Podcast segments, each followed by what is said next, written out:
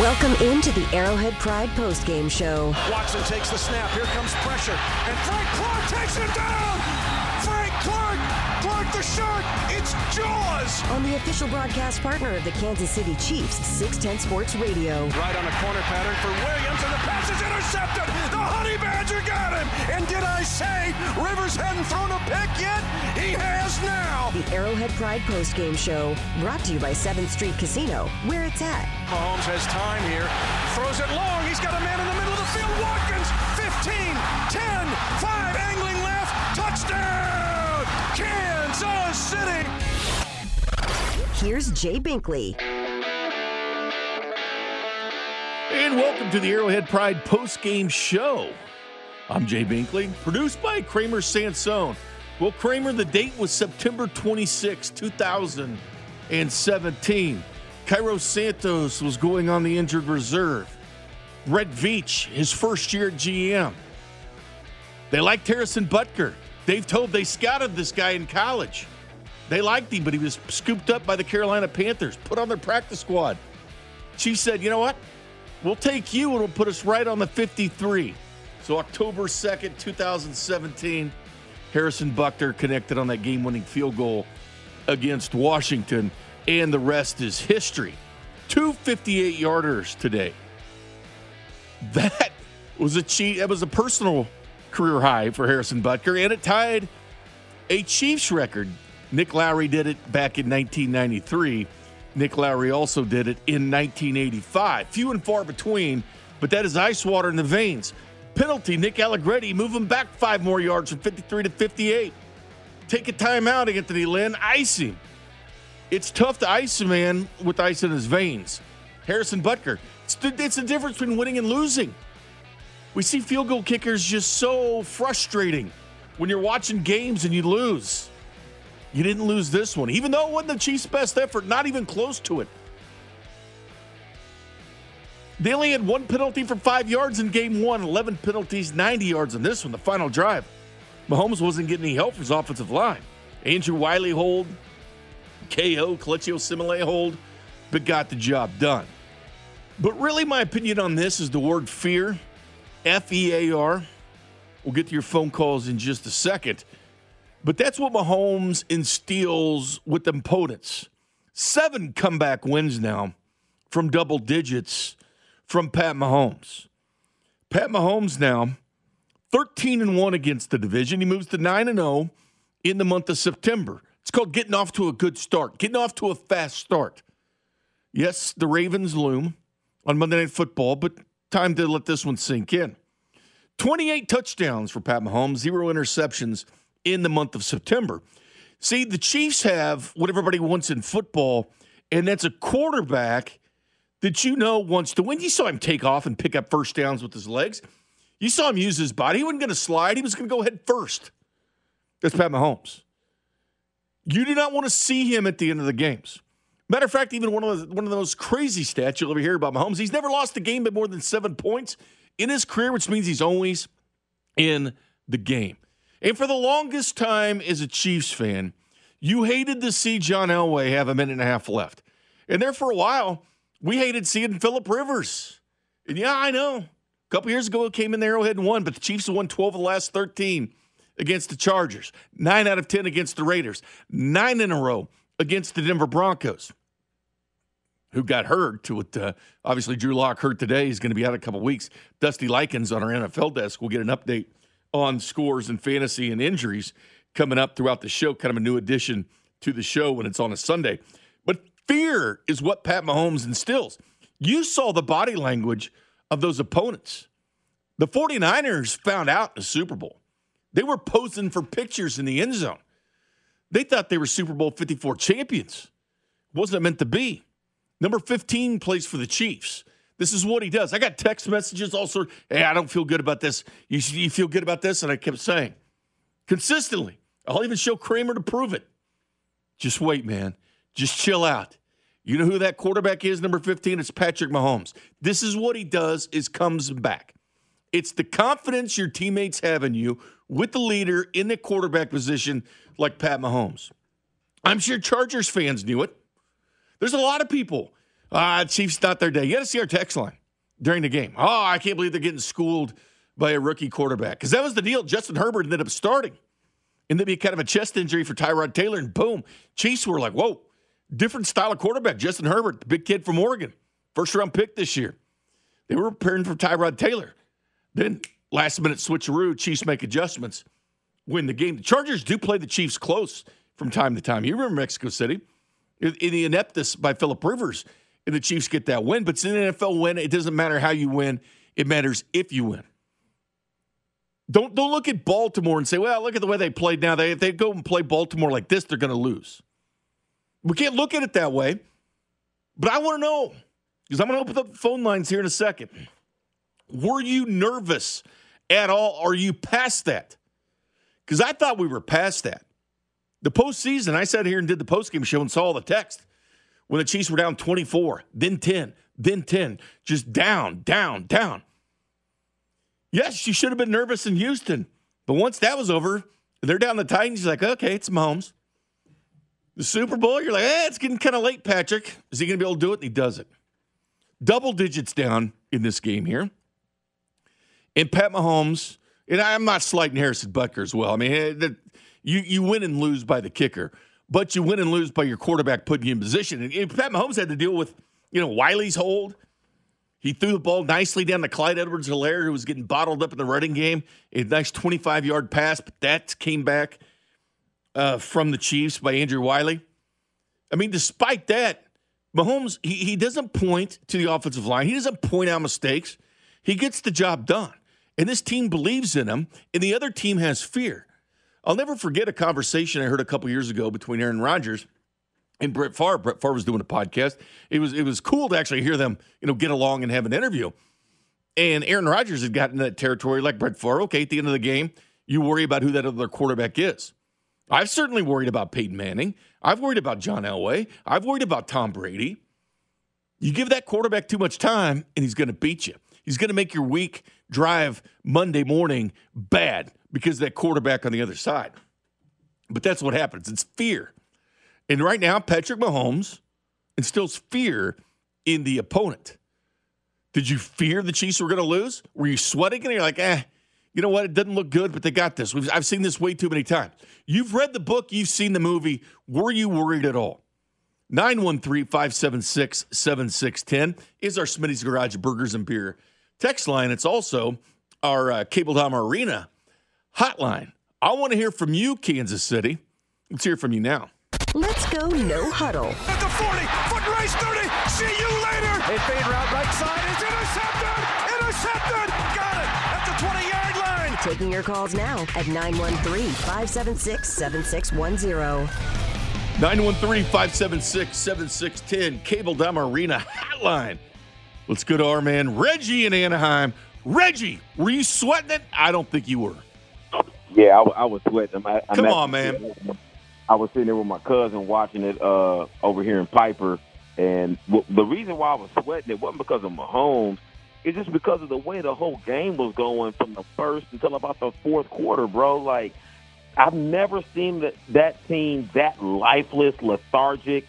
They just seem like like they didn't even really want to be out there. You know, um, the, the the the untimely penalties uh, we could have ended the game uh, on that Helaire uh, catch down to the ten, but then we had that that stupid holding penalty right there, and uh, and I just wasn't sure if they were going to be up to it up until like the last ten minutes of the fourth quarter. So yeah, I was sweating out because I just hadn't seen our guys play that crappy uh, since really that Colts game that we lost last year. That that was the last time I think that they were like really just down like that. But kudos to Harrison Butker kudos to Sneed too, man. Sneed held his own today again, man. Second pick. I got, yeah, I think we got a real diamond in the rough out there um, on defense. But yeah, man, I, I'm just glad that we won.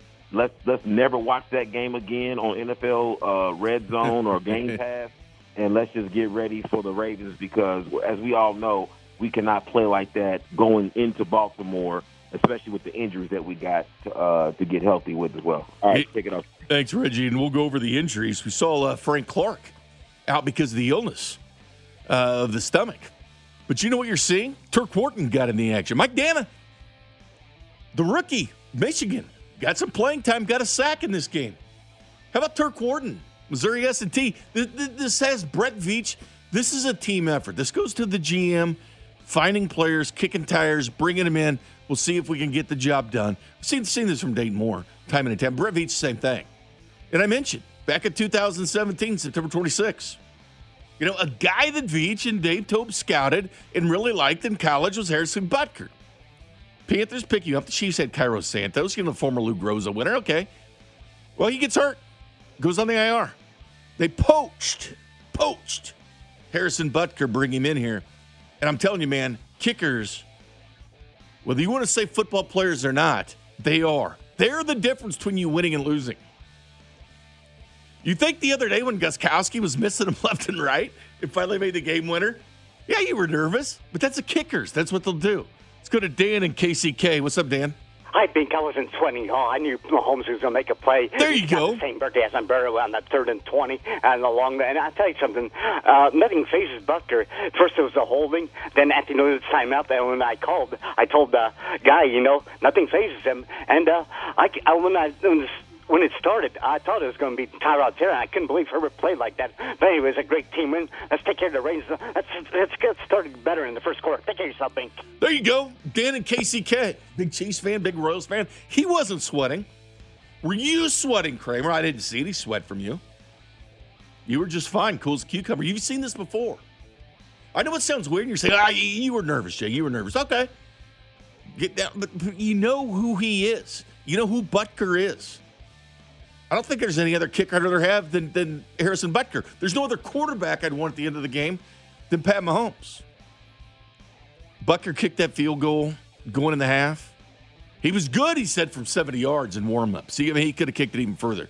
And Matt Prater, your 64-yard record, I'm sorry, it's probably going to fall to Harrison Butker. Haven't heard from this man in a while. Let's go to Chester. What's up, Chester? Yes, sir. See, there is a productive sweat and there is a productive adrenaline. And when they see fearless in your eyes, then they keep their fear. But if you relieve the less after the fear, then they turn, they gain momentum. So it's given to the one that endures to the end. And when you stand up, they said, I'm ready and prepared to endure to the end because the crown still fits. I prepare myself to yell. We'll get the games in there where you know I can yell because the crown still fits. The first Pete was, let no man take your crown. The second time is to repeat and say the crown still fits. Mm. But you have to go through the tough. You got to go through the fast, the determined, the defiant. But it's always given to the one that it and you need adrenaline and a sweat to endure to the end. Because it doesn't produce the leaks it produces the wins and any way that you can get a win sweat or not as long as you keep the fearless in your mind heart soul and strength and keep the twinkle in your eyes and telling everybody the crown still fits Chester, it's been a while since I've heard from you, and I'm glad we heard from you. And I'm glad to hear a sermon on fear. I mean, that's the word fear. As Vern always says in Rose if you're scared, get a dog. Were you sweating with Pat Mahomes? I thought you guys would learn. We saw the playoffs last year. You know this kid's got ice water in his veins. And Ethel Harrison Butker right there. Again, the Kansas City Chiefs and Harrison Butker tied a franchise record. And keep in mind, he had just tied a franchise. He had two 58 yarders in a game. Are you kidding me? He had a 56 yarder all time, too, as well. That's six all time with the Chiefs. Nick Lowery has a 58, a 58, and a 57, but the rest belong to Harrison Butker. Matter of fact, most field goals 50 yards or more in their career. Harrison Butker has 11. Jan Stenerud, the great Jan Stenerud, 12. Nick Lowery, 20. It's going to be Harrison Butker all over the record books in this. By the way, Travis Kelce now the fourth leading receiver all time in yards.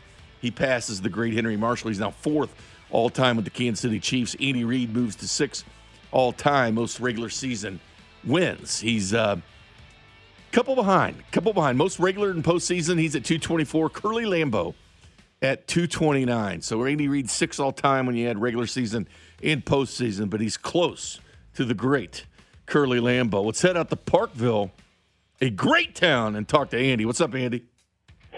Hey, Bink. Uh, thanks for taking my call. You know, I think uh, I think Reggie hit it. You know, on the head, like always. Um, you know, I was I was freaking out. I was, but um, stop it, Andy, man! Don't freak out.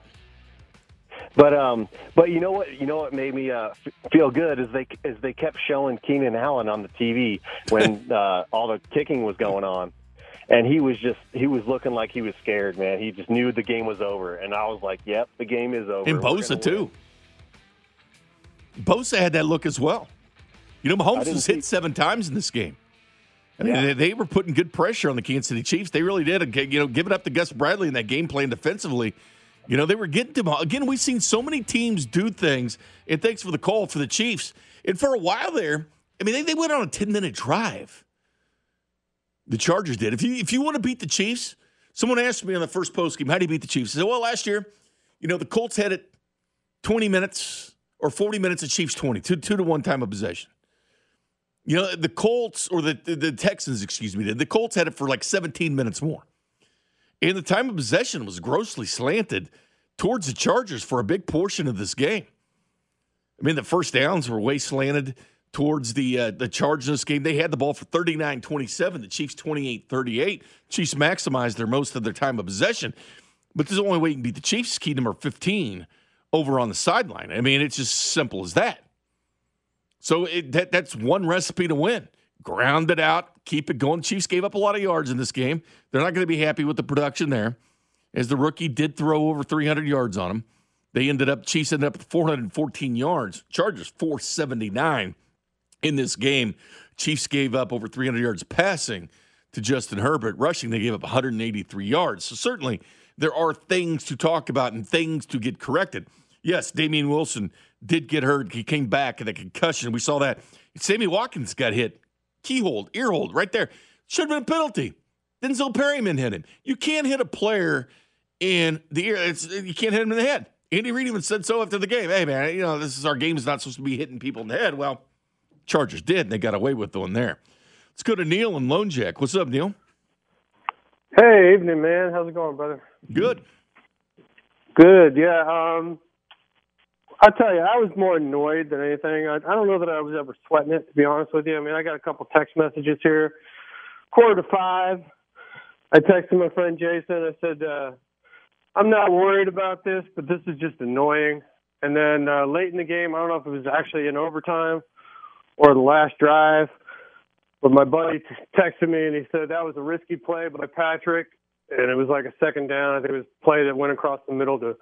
Think his intended target was Demarcus, and was kind of almost a little bit behind him. They could have intercepted the ball. So my response to him was, Patrick's got it under control. He always does. He almost always does. So was I sweating it? I don't think so. But was I really annoyed? Yes, no doubt. I can't believe this rushing defense is back again. What the heck? Why do we have to deal with this in the, early in the season every year now? Uh, Mike Pennel will be back next week, right? Correct. That's huge. You just missed the two games. Yeah, that's going to be huge. Hopefully, that uh, is a big help in the. Uh, Keep in mind, I think I think it'll get better too with Willie Gay. Willie Gay, you've seen him on special teams. Matter of fact, he got his fingers on one there for a block, and he got 16 snaps. I haven't seen the snap count today, but he had 16 snaps on special teams in game one. So I'd like to see some more in that. But yeah, run again. You got to be able to stop the run because you can't stop the run. means Pat Mahomes and that offense sits. And the offense wasn't in sync today. I mean, they, they weren't. I mean, they, they were missing. They were dropping the football. They were missing key things. There was some things the offense. This was not the Chiefs' best effort, but it was an effort on the road against the division opponent, beating them, which is huge. Because Andy Reid, once again, a mini buy or buy before he plays every AFC West game on the road. Mahomes down 13 and 1 against the division. Just insane. Every win is a good win, no doubt. I, I was just I was annoyed today. Hopefully next week we get Pennel back, and obviously if they don't uh, stop the run next week, we're going to get destroyed in Baltimore. But they play big in big games, so next week it's going to be big. I, you know, we get that win, and then we just roll from there. I think, but yeah, today was just annoying. It should not have been nearly as hard as it was. Butker, God bless him. God, God darn it, kiddo, you did a great job. And Patrick, you did it when you needed to do. Just always. And I love the way he doesn't I love the way he doesn't um, in his presser. He was talking about the offensive line and saying he was mad at himself more than anybody early in the game, missing players. And I did notice that, like when he when he scrambled out, you you get so used to him making these incredible, crazy throws to people that you would never expect to actually happen. He wasn't doing that early in the game. Almost felt like he was kind of keeping it in his pocket a little bit and not trying to get too risky, maybe or something. But he mentioned that in the presser, and I thought, you know, that kid is just so impressive the way he doesn't he didn't you know throw the offensive line on the bus and boy were they terrible early in the game they were they were horrible throughout most of the game and and, and yet he true leader as always incredible thank god we got the win and put it in our got his- and move on to baltimore That's right, on the Baltimore. It's Bill Belichick right there on the Baltimore. It was on the Cincinnati, what he said. But I get what you're saying. But, you know, only one sack for the Chargers. It was Bosa getting his first sack ever on Pat Mahomes. So, but they did pressure. I mean, let's face it. He he was pressured uh, eight times in the first half, or nine times in the first half. Hit four times was Patrick Mahomes. So they were getting to Patrick early on in that game. Let's go to Connor and Lawrence. What's up, Connor? Think how you doing, man? I'm a big fan of the show. How about them uh, Chiefs? How about those Chiefs? You know, I mean, Yeah. you know, when you win pretty, that's fine. When you win and didn't play your best game, you say, okay, there's there's areas and ways to improve. This team didn't have preseason. I get it. They needed the Chargers. You're going to have games where things don't go. Because keep in mind, Anthony Lynn and these guys are in a lab, man. He's seen the Chiefs before. He understands it. What makes them work? What makes them go? Last year, this Chargers team pretty good defensively. They're pretty good defensively this year too. They were sixth in the NFL on defense, and I know they lost Derwin James fifth against the pass last year, so they can play defense. I'll give them that. And they had a quarterback, you know, Justin Herbert, sixth pick in the draft that was kind of playing out of his mind, made some rookie mistakes there when he went the wrong direction there with Ekeler. But, you know, I was impressed with some of the throws he made. That's going to be a guy that we're going to see in the future. Yeah, definitely. You know, I mean, uh, not every game's going to be a blowout or you know a you know a easy win. It was a it was a tough fight today, uh, a little bit nerve wracking at sometimes. But you know, how about Butker, man? You know, they tried icing him, but he was hot today. You know, it, it they tried calling a timeout, past 50 yards. It, it seemed like it was a 20 yard field goal for him. I mean, you know, blessed that we got him on our team, and you know, uh, Patrick Mahomes stepping up, rushing for first downs when he needed to. Clyde had a good game. You know. Travis. I mean, I, I- think it was, I think it was a good game. You know, there's some stuff we can clean up before Monday, but I'm looking forward to next week at Baltimore. You know what? It's to be a huge game, and we're going all night too. Kramer and I'll be here at uh, midnight, midnight to three. Then Dustman, Dusty Likens, three to six straight in the Fesco. And of course, we'll be here Monday night after the game with you. But yeah, it's a big game. It's huge. We'll talk about ratings of this game. Wow, it's going to be unbelievable. Let's go to Batman in Lawrence. What's up, Batman? What's up, Pinkster? Uh, uh, did you keep the gravy warm all during the game? Because you can drink it now, finally. Drink the gravy. Yes, we got to drink the gravy. But I'm telling you that the winning streak's intact from last year, and I don't think it's going to end, bro. 11 in a row. Yeah, and we're ready to take it on into Baltimore and put a, a hurt on them, bro. Let's hope so. Again, I mean, you know, there's we're, we'll break down the game. Of course, we broke down a lot, and obviously, I have respect for what for what the Ravens can do. I clearly do. They ran for 203 yards back here in Kansas City last year. We know they can run the ball. They can throw. They can do a lot of things. Keep in mind, the Ravens are kind of like the Chiefs. They kind of ran it back. You know, they brought back the players and they brought back the coaching staff, and everybody's familiar. It's no wonder that the Chiefs and Ravens are the best two teams in the NFL. I don't even think there's a doubt on that. But a lot of that comes with continuity. Coaching staff, players know each other. There's a lot of that, but they've got to get over the hump of the Chiefs. To them, the Chiefs are circled on the calendar. They're Lamar Jackson's 0 2 against Patrick Mahomes. Don't tell me they don't want to win this game. Anyway, good hearing from Batman there. Before we check in with Dusty, let's go real quick to Manhattan to Nathan. What's up, Nathan? Hey, hello. Hello, you're on the air. Hey, hey, Jay. You're the man. First of all. Um, anyway, hey, what'd you think about Mitchell Schwartz tonight? Kind of a kind of a rough day. Is Bosa just that good, or Schwartz is looking kind of rough out there? Uh, listen, uh, Bosa got him. Yeah, Schwartz got it. I, thought there's several players that probably like to have this game back. I think Thornhill's one of those guys. Missed some tackles. The missed tackles by the Chiefs defense. that definitely has to be shored up by next week. Mitch Schwartz usually so consistent, man. I mean, that guy is just the best right tackle in the game, in my opinion. Bosa got him, but you know what? That's going to happen. His first sack against the Chiefs.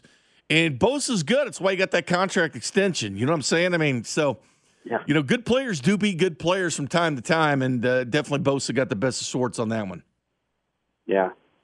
Yeah, no, that's all I got. It's going to happen. Hey, thanks You're for the, the call. Enjoy the win. Thank Yep. you very much uh, for that. Now, it's something new. Hey, well, we, we started this will be on Sundays because there's actually games to talk to. Let's go to the NFL desk right here and hear from Dusty Likens. Big Binkley, what's going on, man? What's up, Dustman? Oh, you know, just watching this Sunday night game against the uh, Patriots and Seahawks. It's uh, 14-14.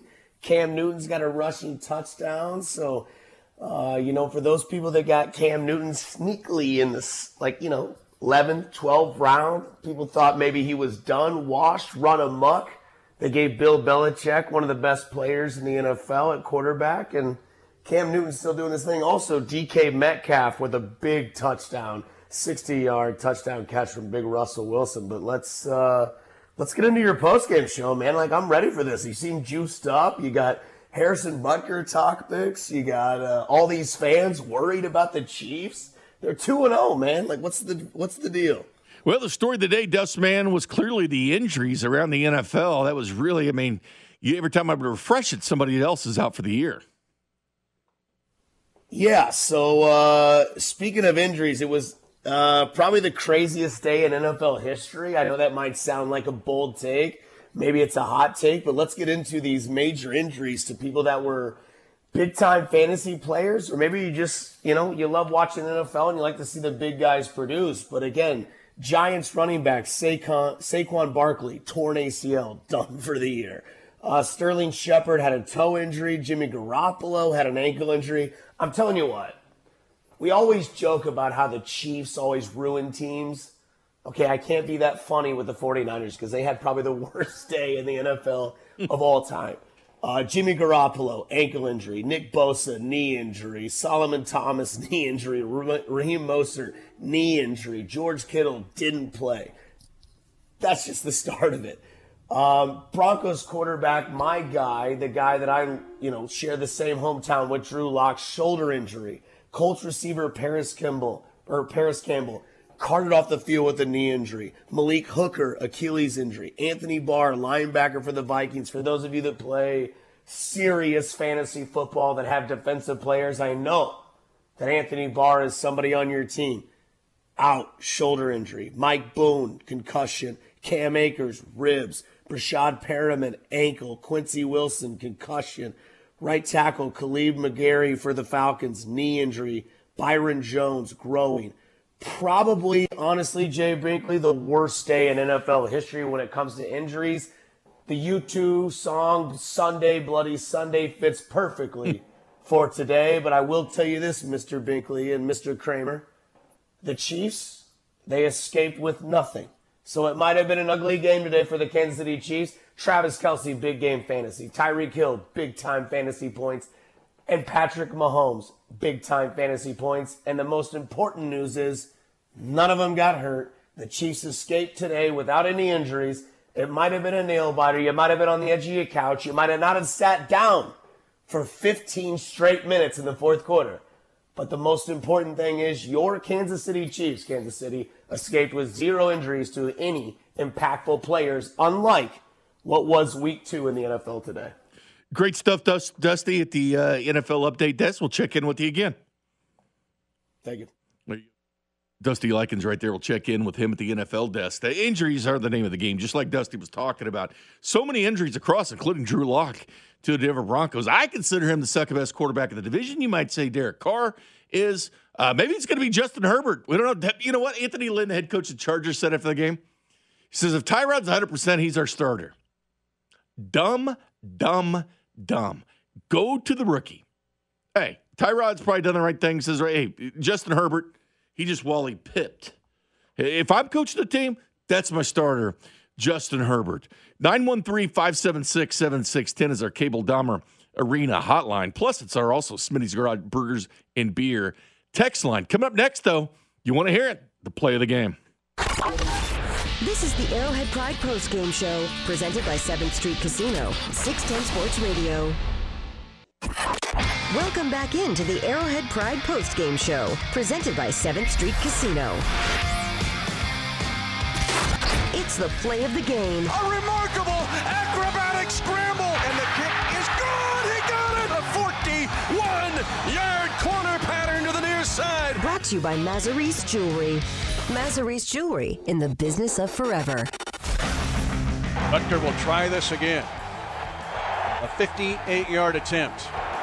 He's had plenty of leg on the first two attempts. Butker's kick is up. He lines it up. The kick is long enough. It is good! Harrison Butker, money, money, money, penalty. Try to freeze him. He thaws the Chargers with a 23 to 20 walk-off 58-yard field goal, tying a Chiefs record, his own record that he tied earlier in the game. At two minutes to go in the overtime, the Chiefs go to 2 0 and continue their dominance over the AFC West. The great Mitch Holthus on the call. You heard it right live on 1065. The Wolf, that's the play of the game brought to you by Mazzarese. Tell callers to call in at 9.30 a.m. on Fescoe in the morning. Name a player involved in the play of the game for a $25 gift card to Topper's Pizza. By the way, I think today is uh, National Pepperoni uh, Pizza Day, by the way. I don't know if you know that. A chance at a monthly grand prize of $500 to Mazzarese. But uh, Harrison Butker, September 26, 2017, became a member of the Chiefs. But it's on Twitter as well, at 610 Sports KC, if you want to hear that final call. And speaking of Fescoe in the morning, Chief sideline reporter and also co-host of Fescoe in the morning, Josh Klingler. Here's our eye on the Chiefs with Kling, who's uh, sideline for the Kansas City Chiefs. Kling, good evening. Find a way to win, right? They aren't always easy. Chiefs make it look easy sometimes, and make the comebacks, uh, you know, look easy sometimes. That one was not. I mean, that one was scratch and claw and find a way to win, and uh, you just yeah, get on the plane and get out. So that, that's a hard-fought victory um, under some unique circumstances once again, and de- dealing with a quarterback you had zero time to prepare for, um, and then kind of had to get out of your own way at times on offense today, right? So just find a way to do it. And I've said it once, I say it a hundred times. Man, it's great when you have a kicker. Um, like you see those teams around the league that don't, and that that you know can't win games because of a of a foot. Boy, it's good to have Harrison Butker. He's about as automatic as it gets. I mean, you watched Cincinnati last week against that Chargers team, and Bullock misses a field goal, and then he grabs the wrong leg at the end. kind of, but we saw Gostkowski miss kicks, having the ice water in the veins. Harrison Butker, and the old trick, taking the timeout right before icing. Of course, Allegretti had him to where he moved back, but he did get those kicks. And after the game, he's talking about being angrier and angrier every time he has to make one of those kicks, but. I don't know about you, Kling, but uh, I had full trust in Harrison Butker. If I'm another team watching my kicker, I maybe get nervous, but I don't get nervous with Harrison Butker. Yeah, his range is really, really good. I mean, he had a lot of meat on all three of those kicks, didn't he? I mean, they, oh. they'd have been in. Obviously, you know, he kind of adjusted. Him. I know I mentioned that after the game too. He adjusted, um, you know, to the to the distance because it tends the ball tends to kind of fade on him a little bit. But he had plenty of legs for all three of those, and yeah, he's uh, he's become pretty automatic and you know the uh, tough when you when you have a, a your own penalty, which pushes you back to having to try another 58 yarder. But his two 58 yarders today matched the longest field goals in Chiefs history, and then and then doing it twice uh, in a game, and then course hit the 30 yarder as well, albeit shorter and seems like a chip shot for him. But that's a that's a kick that sends you to overtime, so that's a big kick too. So uh, big day for the uh, for the kicker and um, helps to uh, kind of bail out a, a road victory today. I, I, there was a lot of stuff I was impressed with with the Chargers today, Pink. Uh, they they showed some some moxie out there today, but I think uh, the second half, which the Chiefs showed a little uh, a little bit on offense as well to kind of dig themselves out of a out of a hole was was pretty impressive. And then you only got to lead once, I guess, and that comes in overtime. Get to the win. Well, Justin Herbert was certainly a surprise as we're talking to Josh Klingler, sideline reporter of the Chiefs. Uh, it surprised everybody. You know, I mean, if you watched Hard Knocks, you got a good glimpse of Justin Herbert, or you watched Oregon football last year, you know who he was, a six pick in the draft. But This was Tyrod Taylor. You know, you spend all week talking about Tyrod Taylor. Can the Chiefs Yeah. keep him in the pocket and all this? And all of a sudden, Justin Herbert's the starter. It's like a spot start in Major League Baseball when the guy that you prepared for all of a sudden not playing. You have to get used to him as obviously different styles of quarterbacks. Yeah, it was just so strange because Tyrod Taylor was out there for the pregame warm-ups. You know, he had a little bit of a rib injury um, last week, and then uh, was warming up and didn't have any any indication. Suddenly, they come out and he's uh, you know got got Herbert under center, and, and Taylor's getting looked at on the on the on the bench. And boy, what a weird situation there. And then if you're Tyrod Taylor, I mean, you remember he opened the door for Baker Mayfield in Cleveland. We never saw him again in Cleveland. Might be the same thing again with uh, Herbert today. Now they are similar in a lot of ways, though. I mean, their ability to, to to use their feet and run the football. And there was a lot of stuff to the tight end and to the backs. So, um, you know, I think he, he ran the game plan that that they probably wanted to run anyway today. So, um, yeah, what a what a I, I was really impressed with Herbert. And again, long term, you kind of you kind of think, uh oh, I hope they didn't find their quarterback. I'm always rooting for other teams in the AFC West not to find their guy. Uh, maybe the Chargers found their guy. It was interesting. We talked to the uh, uh, the sideline reporter for the Chargers earlier in the week, Shannon Farren, and I asked her about you know hype about Herbert. She said really there wasn't any because they didn't play preseason games where you had that opportunity, you know, for the backup quarterback to shine and that that uh, that high draft pick to shine and put the pressure on the coach to who are you going to play and have the guy looking over his shoulder. There wasn't that at all. So um, to have him just come in uh, almost in a in a sneak start, uh, I thought pretty impressive play by uh, by uh, Herbert. And they may have a quarterback controversy now in in LA. Well, if they had fans, there probably would be. But I, I know they'd have fans there at the game, but they wouldn't have had a lot of fans there anyway, Kling. Um, but let me ask you this, and this is kind of my opening theme was fear, you know. Did you fear Mahomes? I asked the text line, I've asked the callers. Let's be honest, did you did you have any fear? Because I'm over that, Kling. I, I saw the postseason, and I know Pat Mahomes gets behind double digits. That's his seventh win behind double digits. Was there anything, or were you like, nah, we got this? Did you remain calm the entire game, knowing the outcome? Well, I've seen this movie before. Yeah, yeah. I mean, absolutely. Uh, I, I thought that you know once they uh, they they punted um, in overtime, I was really really confident. Uh, I really thought they were going to score a touchdown. The, Chiefs were going to score a touchdown the other regulation and not even have to go to overtime. But um, I think I thought his two his two uh, big runs were as were as big as anything. His his his conversion runs, especially that you know third and twenty run that he makes to keep the drive going, and um, just just do, doing whatever it takes to get something done. And I think that's what makes him stand out. Yeah, he did zing a 54-yard touchdown, but you know the Chargers have defended him about as well as they have, uh, or as anybody has, and he's able to, to burn you as well with his feet, maybe making some timely runs today, which I thought were were huge. And yeah, it's a really good second half comeback when it thing things weren't going well your entire day, and to be able to pull off a, a victory like that uh, is going to be huge going forward. Kling, final thing for you, I'll ask you this because it will be talked about this week with the injury situation. Now, injuries were, were prevalent in the NFL today. There's no question about that. And we really didn't see key guys go down, although we saw Frank Clark with that illness again, the stomach. Of course, he lost 22 pounds last season. We all know that he gutted it out and played against the Patriots and got better. We saw Antonio Hamilton. I mean, Chiefs got really thin in the secondary, especially with Breeland out and Charvarius Ward that didn't play. And then we saw Sammy Watkins get hit in the head by Denzel Perryman and Damien Wilson. We saw so a few concussions. But uh, the most, I I guess the biggest alert to me would have been Frank Clark with that stomach ailment. That's probably the one that stands out to me the most. How about you?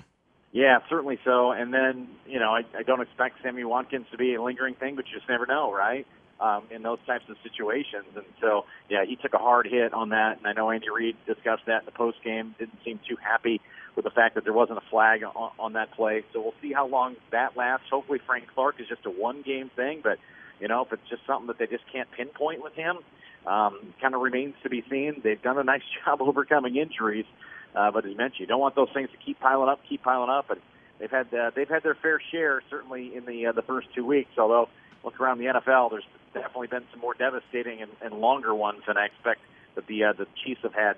You know, knock on wood thus far. So hopefully they're uh, they're short blips and guys are back out there quick. Josh Klingler, sideline reporter for the Kansas City Chiefs, Chiefs Radio Network. Also on with Fescoe in the morning. You'll hear him at 5.58 in the morning. Don't forget about the play of the game at 9.30 to give them a call. Thanks a lot, Kling. You bet. Thanks. Great job, Josh Klingler right there with an eye on the Kansas City Chiefs. Cable Dahmer Hotline 913 576 7610. Let's be honest. Were you nervous or not? Have we gotten past that point? You got I've saw nervousness. You know, I'm on Twitter. I have my own phone. I, I judge by the people that text me or the things I see or eh, are you sweating or not? Are you sweating? We're past that, aren't we, with Pat Mahomes? The Chargers, they knew who was number 15. You saw Keenan Allen. You saw Bosa. You saw the look on Anthony Lynn's face. Obviously, these guys are wearing a mask, so you can't see a lot of expressions, but they knew the deal. They weren't born yesterday. They know that Pat Mahomes comes back. I mean, Romo and those guys just going on and on about Pat Mahomes. I mean, just the, the, guts, the instincts, picking up first downs, knowing where the markers. He wasn't about to slide. He was going head first. He knows where the chain is. He knows where the marker is. This guy wins. This guy scores points. I mean, it goes back to Texas Tech. The defense he has was 128th in scoring defense out of 128 teams, 130 teams now, 128. Let Pats last year Texas Tech. He had the score. He's got the mentality. Every time he's on the field, he has the score. Threw for over 300 yards a day again. 28 touchdowns, zero interceptions. Knock on wood in the month of September. Got the Baltimore Ravens Monday Night Football next. Chance three at Lamar Jackson, where he sits 2 and 0 as we as we sit. 913-576-7610. Let's go to the Northland and talk to Luke. Luke, good evening. How's it going, man? It's going good. Yeah. Um, I honestly thought that this was like a really good game um, for a few reasons that people would not normally think of. So for one, I I think that we came out a little bit sleepy because we didn't expect a whole lot, and we came out with a Tyrod Taylor scouting report, and so we didn't really think that we had to win. And then, of course, to his credit, Herbert was a lot better than um, than we would think. But the thing is, is that he was very good you know, without a game plan against him. Yeah, and also the thing was is that they hit us in the mouth from from the get go, and I would uh, almost venture to say that you know, like Mahomes hasn't really been put in that situation before now he has, you know, like the New England game and things like that. But, you know, like a, a situation of having to go from zero to 60 in a situation like that. But, but here's the and, thing, though. When the Chargers went up, I mean, the Texans went up on the Chiefs. And then they come storming right back. And we saw it all through the postseason with the Texans, the Titans, the Niners. Pat Mahomes is used to this. He, he has been coming from behind. Now, there's well, a lot yeah. of times he buries teams, but – you know, he comes from behind. I mean, it's that's that's the confidence I have in him because he he doesn't let you down. And he will at some point. There's going to be games where he doesn't end up winning. And, you know, Wylie and Osemele with those holding calls were very detrimental, but he overcame those. Well, yeah, but the thing was is that that was a game where, like, the Texans game, everybody's like, oh, okay, we're just, you know, covering the spread, basically. And so they're they're just like, oh, yeah, it's it's going to be fine. Um, and there's been other games like that, like the Raiders game last year. Like it was just like, okay, they're going to come back. I actually won some money on that one. So, um, but anyway, it's it's. uh But this was one game where I was not very sure about it because you know, of course, they got Bosa and they're hitting us in the mouth and they're putting a lot of pressure on us and it wasn't a comfortable game like we've had in the past. And so I thought that Mahomes probably saw something that he didn't necessarily see in the past, and so I thought that it was good because you know he learned from this game because he's got to get up for everybody, not just the Patriots or not just a playoff game.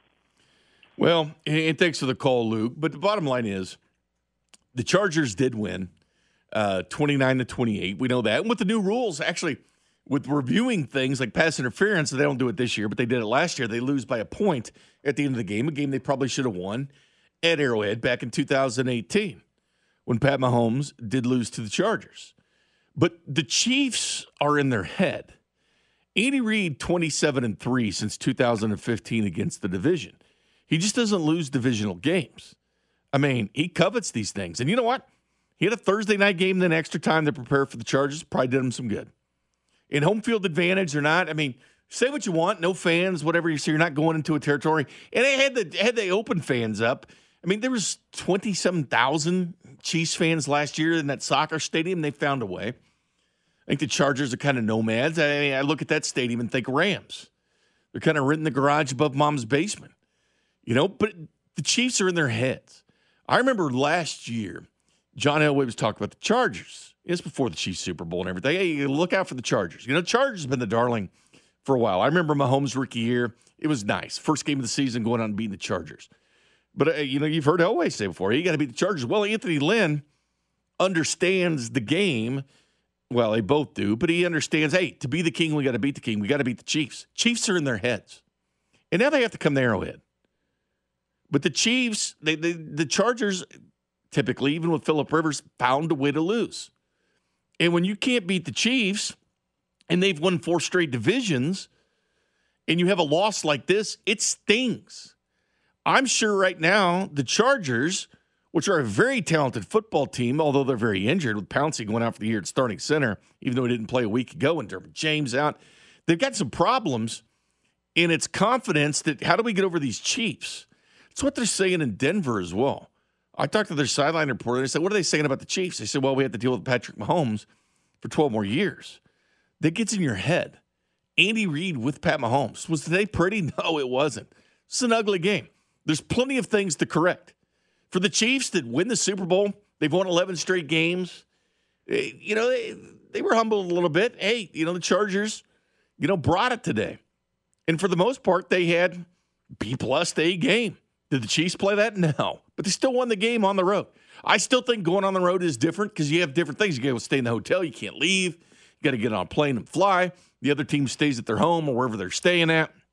And it's just different. It takes you out of your routine. Because keep in mind, the Chiefs have a routine of being in Kansas City, you know, through training camp, first game. This is the first time they got on a plane and flew. They didn't have preseason games. They didn't practice in St. Joe this year, so they've been here. So it's the first time, you know, out away from, quote, the comfort zone from the Kansas City Chiefs. Chargers, they and played Cincinnati last week, late afternoon game, you know, and came out without going to overtime because of a missed kick. Joe Burrow put the Bengals in place to to to send that, that game into overtime and didn't do it. So yeah, but the but the Chiefs are in their heads. And Anthony Lynn knew, Bosa knew, Keenan Allen knew, they knew. The Chargers knew, okay, we know about Patrick Mahomes. We know what he does. Did he play the perfect game? Were they out of sync a little bit, the Chiefs? Yeah, I thought, I thought Gus Bradley and the Chargers once again had a good game plan against the Chiefs. I mean, heck, they did all the right things. Keep Mahomes on the sideline. You remember see, uh, the Chargers going for that 10 minute drive towards the end there? I mean, the time of possession, they dominated against the Chiefs. And then you look at the last scoring play that they had there in the uh, the field goal by Badgley, the 23 yard field goal.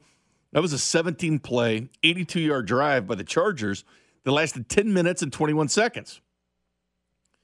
That ultimately put them up 20 to 17 before Butker, of course, at the end, uh, ice water in the veins, ties it up with the 30 yard field goal, only to hit his second 58 yarder in overtime to win the game. I'm shocked the Chargers. I saw this with the Chiefs and Dick Vermeil back in the day, playing in New England. Like towards the end of the game, you know, not going for it when their best skill was was on offense. You wanted to keep Tom Brady off the field because Tom Brady had that it factor that you have in Mahomes. You don't want to give Tom Brady a chance to win the game. The Chiefs ultimately lost that game with a very good football team under Dick Vermeil because well, they didn't go for it when their best skill was on offense because they were on a roll. The Chiefs were on a roll at that point. Fourth and one, and the Chargers elected the punt. And I get it. Anthony Lynn wanted to show faith and trust in his defense. Well, we knew what would happen. Even with the hot defense of Patrick Mahomes, probably going to lose the game. And, well, they did because they gave the ball back to the Chiefs in overtime. Now, if they would have kicked the field goal, Chiefs would have still got the ball because if they would have scored a touchdown, the game would have been over with the NFL overtimes. 913 576 7610. Not only the Smitty's Garage Burgers and Beer text line, but also the uh, Cable Dahmer Arena hotline as well from the 785. I was nervous that we'd lose, but I think we had a different mindset if we lost. A loss in the regular season means nothing when you have the best quarterback in the world. It's also a mindset. It's a mindset to the opponents that no lead is safe. When you if you're opposing coach, opposing defensive coordinator, you're thinking, all right, Pat Mahomes has never lost by more than seven points. It means he's been in every game. He's just right there. They can still come back and tie or beat you at the end of the game. Then they saw the postseason, and then they'll watch this game and say, you know, Chiefs didn't play well. Does this mean they're not going to play well in Baltimore? No. The Chiefs will correct things. You think Andy Reid? He, he, has been around this before. This guy's six all time in wins in regular season and postseason. Yeah, he knows there's some things to correct. Nothing always comes easy. Last week, I didn't think they'd play their best game and ended up rolling the Texans. I thought the Texans quit. I thought they played soft at times with what the Chiefs were doing with them. And I saw a little bit of it here. Speaking of Harrison Butker, here's Harrison Butker post game right now on Sounds of the Game, brought to you by Santa Fe Audio. Audio, home for uh, Kansas or Car Audio in Kansas City area since 1967. Here's one Harrison Butker.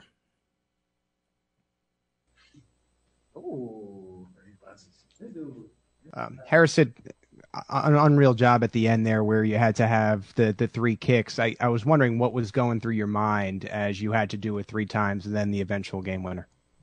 I think I just got a little bit more uh, angry every kick. So the first one, I thought they called timeout, and then I realized it was a false start. But going into the second one, they called timeout again. So in my head, that's two timeouts. And then I think I even looked at the uh, the Chargers sideline because I was like, "Come on, man! I'm trying to finish this game and get back to Kansas City." So that third one, I felt like was my best kick. And I mean, to have two practice kicks before that is only going to help you. And I'm I'm just really happy that we were able to stay through from the blocked extra point. Um, you know, we have a great field goal unit, James Winchester and Tommy holding the ball, and uh, we were able to put it through. But that's stuff that we do in practice, and we were able to transfer it over to the game. Let's go next to Blair Kerkhoff. Go ahead, Blair. Hey Harrison, did uh, just kicking on the field in a new stadium? Um, did that? Did you get any pregame knowledge that helped you in the game? Um, not really pregame knowledge, but during the week I did a little research and read an article that the turf in SoFi Stadium was the same turf used for the Texans and the Cowboys stadiums. And I thought I had good games whenever we kicked there as well. So I wasn't too worried. And then after the first couple kicks, I was used to the turf. I think it's really nice. It almost feels like you're kicking on grass. I felt really good today and I had a great warm up and then was able to continue that in the game. Let's go next to Sam Mellinger. Go ahead, Sam. Hey, Harrison, you just used the term like two practice kicks um, before the third one. Uh, I know you have no choice but to look at it as a positive, but when teams try to ice you like that, I mean, do, do you feel more confident the next time you get a swing at it? I think every kicker is different. I definitely felt more confident. The 53 yarder, I didn't like the way it kind of curved left. I made an adjustment with Tommy as far as our aiming point. We aimed farther right for the 58 yarder, but a 58 yarder is a longer kick. I swung a little harder, and that one kind of hugged the left upright. And then for that last kick, I had the same aiming point, and I think I just slowed down my leg sweep, leg swing a little bit and hit a better rotating ball and a better ball. And I thought it went down pretty much the middle. Let's go next to Adam Teicher. Go ahead, Adam. Hey, Harrison. Uh, hey, congratulations. Uh, you remember we talked about your maybe increased range uh, when camp started, if you remember. Um, do you feel like the things you did in the offseason enabled you to the Chiefs maybe to be confident in you trying these kinds of kicks? And do you feel like you maybe would have made these kicks earlier in your career, even last season? Um, last season, I don't know if I would have been as consistent from that distance. If you look back to 2017 against the Texans, same turf, like I said, 49 yarder at the end of the game, barely made it over. So I definitely have a stronger leg than I did in 2017. Last year, I had a pretty strong leg, but did not have the accuracy. This offseason, I was able to make a lot of long kicks. And then going into training camp, I really wanted to show the coaches I could be consistent from that distance. I thought I was in training camp. And then a day like today, where you're indoors, basically no wind, I was able to hit from 67 before the game and 70 at halftime. Coach Toub knew that, and he told Coach Reid that if we get to the 40 yard line, we'll be good. That'd be a 58 yarder, and I can just swing easy. I don't need to change anything. But last year, I don't think I would have made all three of those. Hopefully, I would have made the last one, but I definitely feel stronger and more accurate this season. We've got time for a couple more. Let's go, Darren and then Nate. Go ahead, Darren.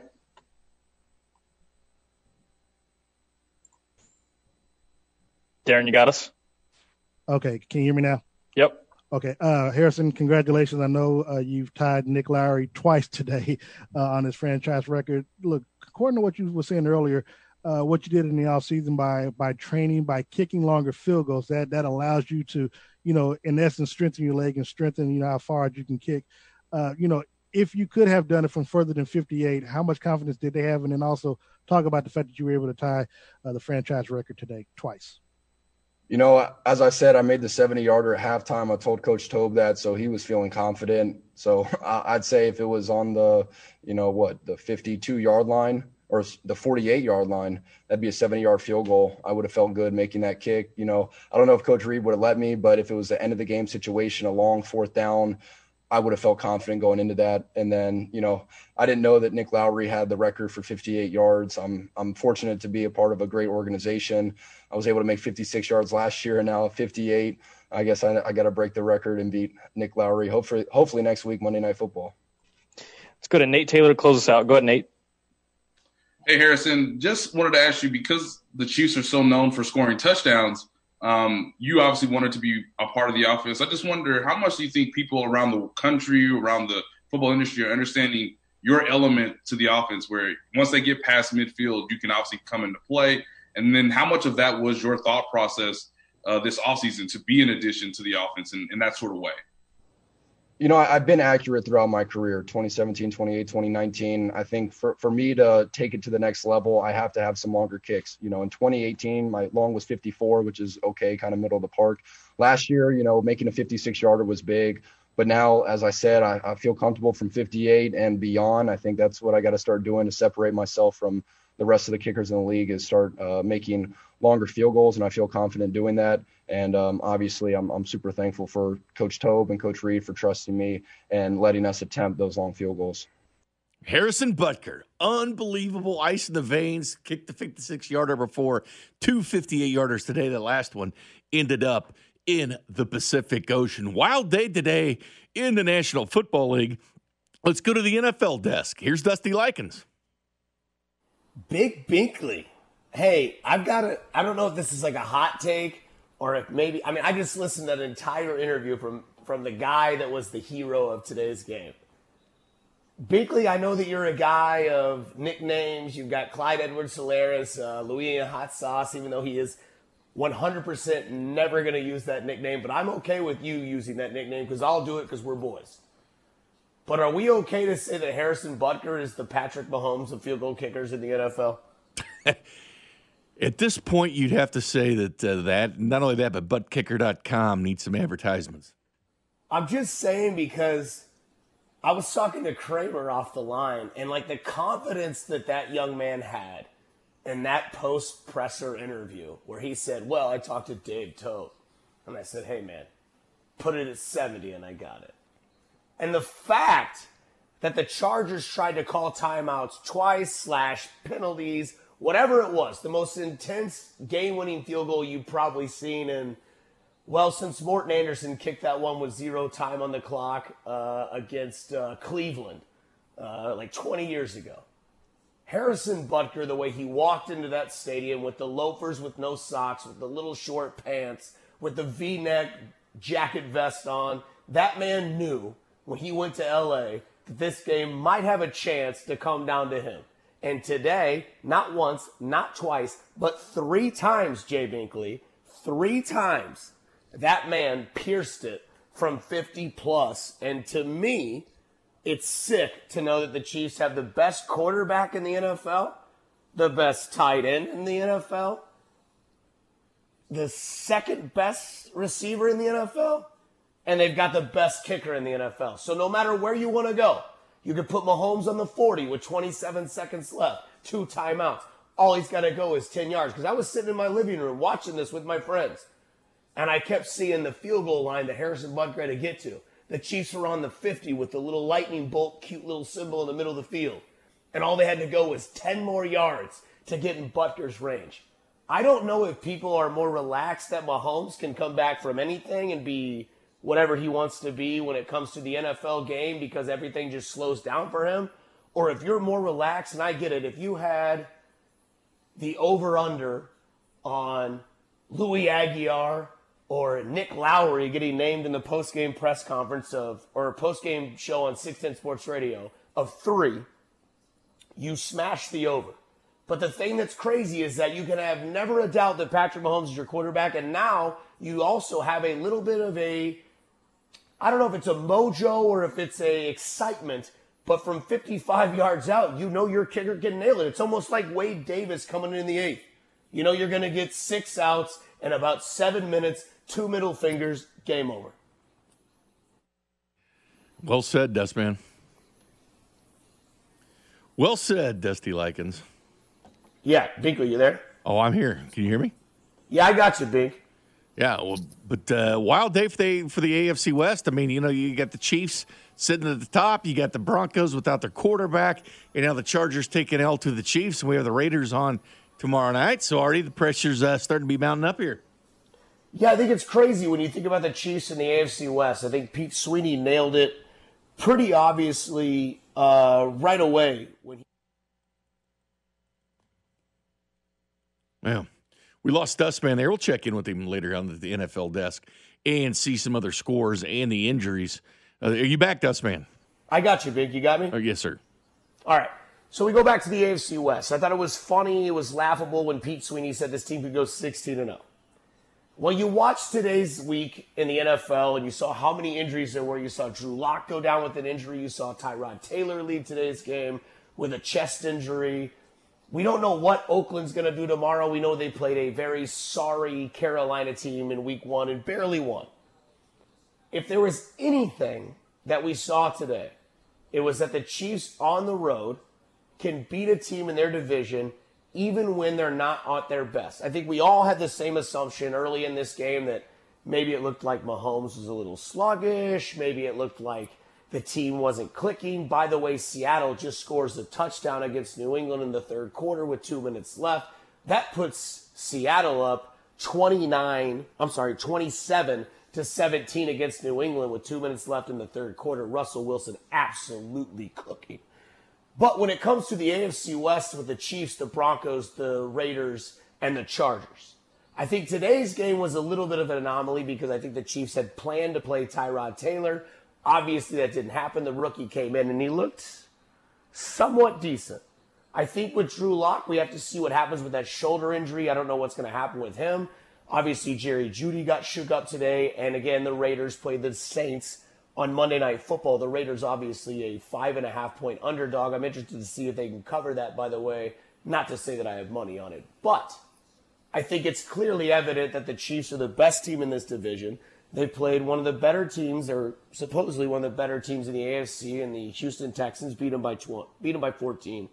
They struggled on the road today against Sandy or against Los Angeles, but somehow still came back and won. Had a great performance towards the end of the game. Pat Mahomes kind of clicked. Tyreek Hill kind of came back into the game. They didn't even really utilize Travis Kelce that much, even though if you look at the stat line, he had an interesting game. He had a pretty damn good fantasy game. But when you look at this team in this division, they beat the Chargers on the road. Now they get to play the Chargers at home. Probably 2 0 against the Chargers. We don't know what Drew Lock's injury is, but you would assume it's a shoulder injury. It could be season long, could be a nagging injury. You think that you could probably go 2 0 against the Broncos. It's 4 0 in your division. So even if you only go 1 1 against Oakland, which is a sad excuse, this team against this division, I'm being honest with you, I think this is fair. I think if they can beat New England and Baltimore next week, the AFC's over and the number one sees the Chiefs, and they can coast all the way to week 17 in such a strange season.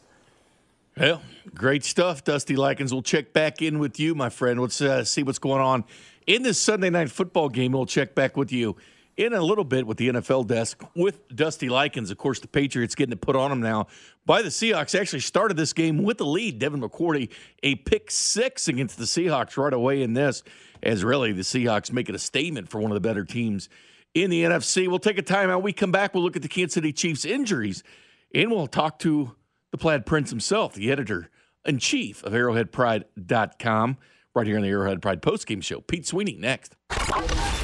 This is the Arrowhead Pride postgame show, presented by 7th Street Casino, 610 Sports Radio. Welcome back into the Arrowhead Pride postgame show, presented by 7th Street Casino.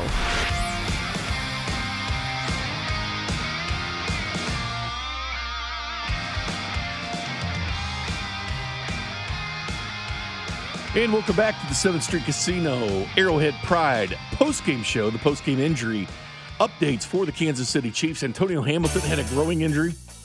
Daryl Williams, an ankle. Frank Clark, the stomach issues again, the stomach ailments. Sick, had to leave. Sammy Watkins, of course, got hit, um, that hit to the head. Should have been a penalty on Perriman. Uh, Damien Wilson, uh, past concussion protocol.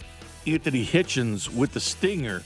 But as far as big time injuries, the Chiefs able to escape, unlike a majority of the National Football League. It's uh, it was kind of rough today in the NFL. As we heard from Dusty Likens there earlier about all the injuries that happened. Time to be joined by editor in chief, arrowheadpride.com. Of course, it's the Arrowhead Pride postgame show.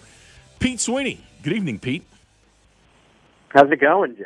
It's going. This was clearly not a, a perfect game in any stretch of the imagination. If you're the Chargers, I think you feel good about this, having Justin Herbert thrown into the mix. But you know what? It's the National Football League. You're going to get games like this.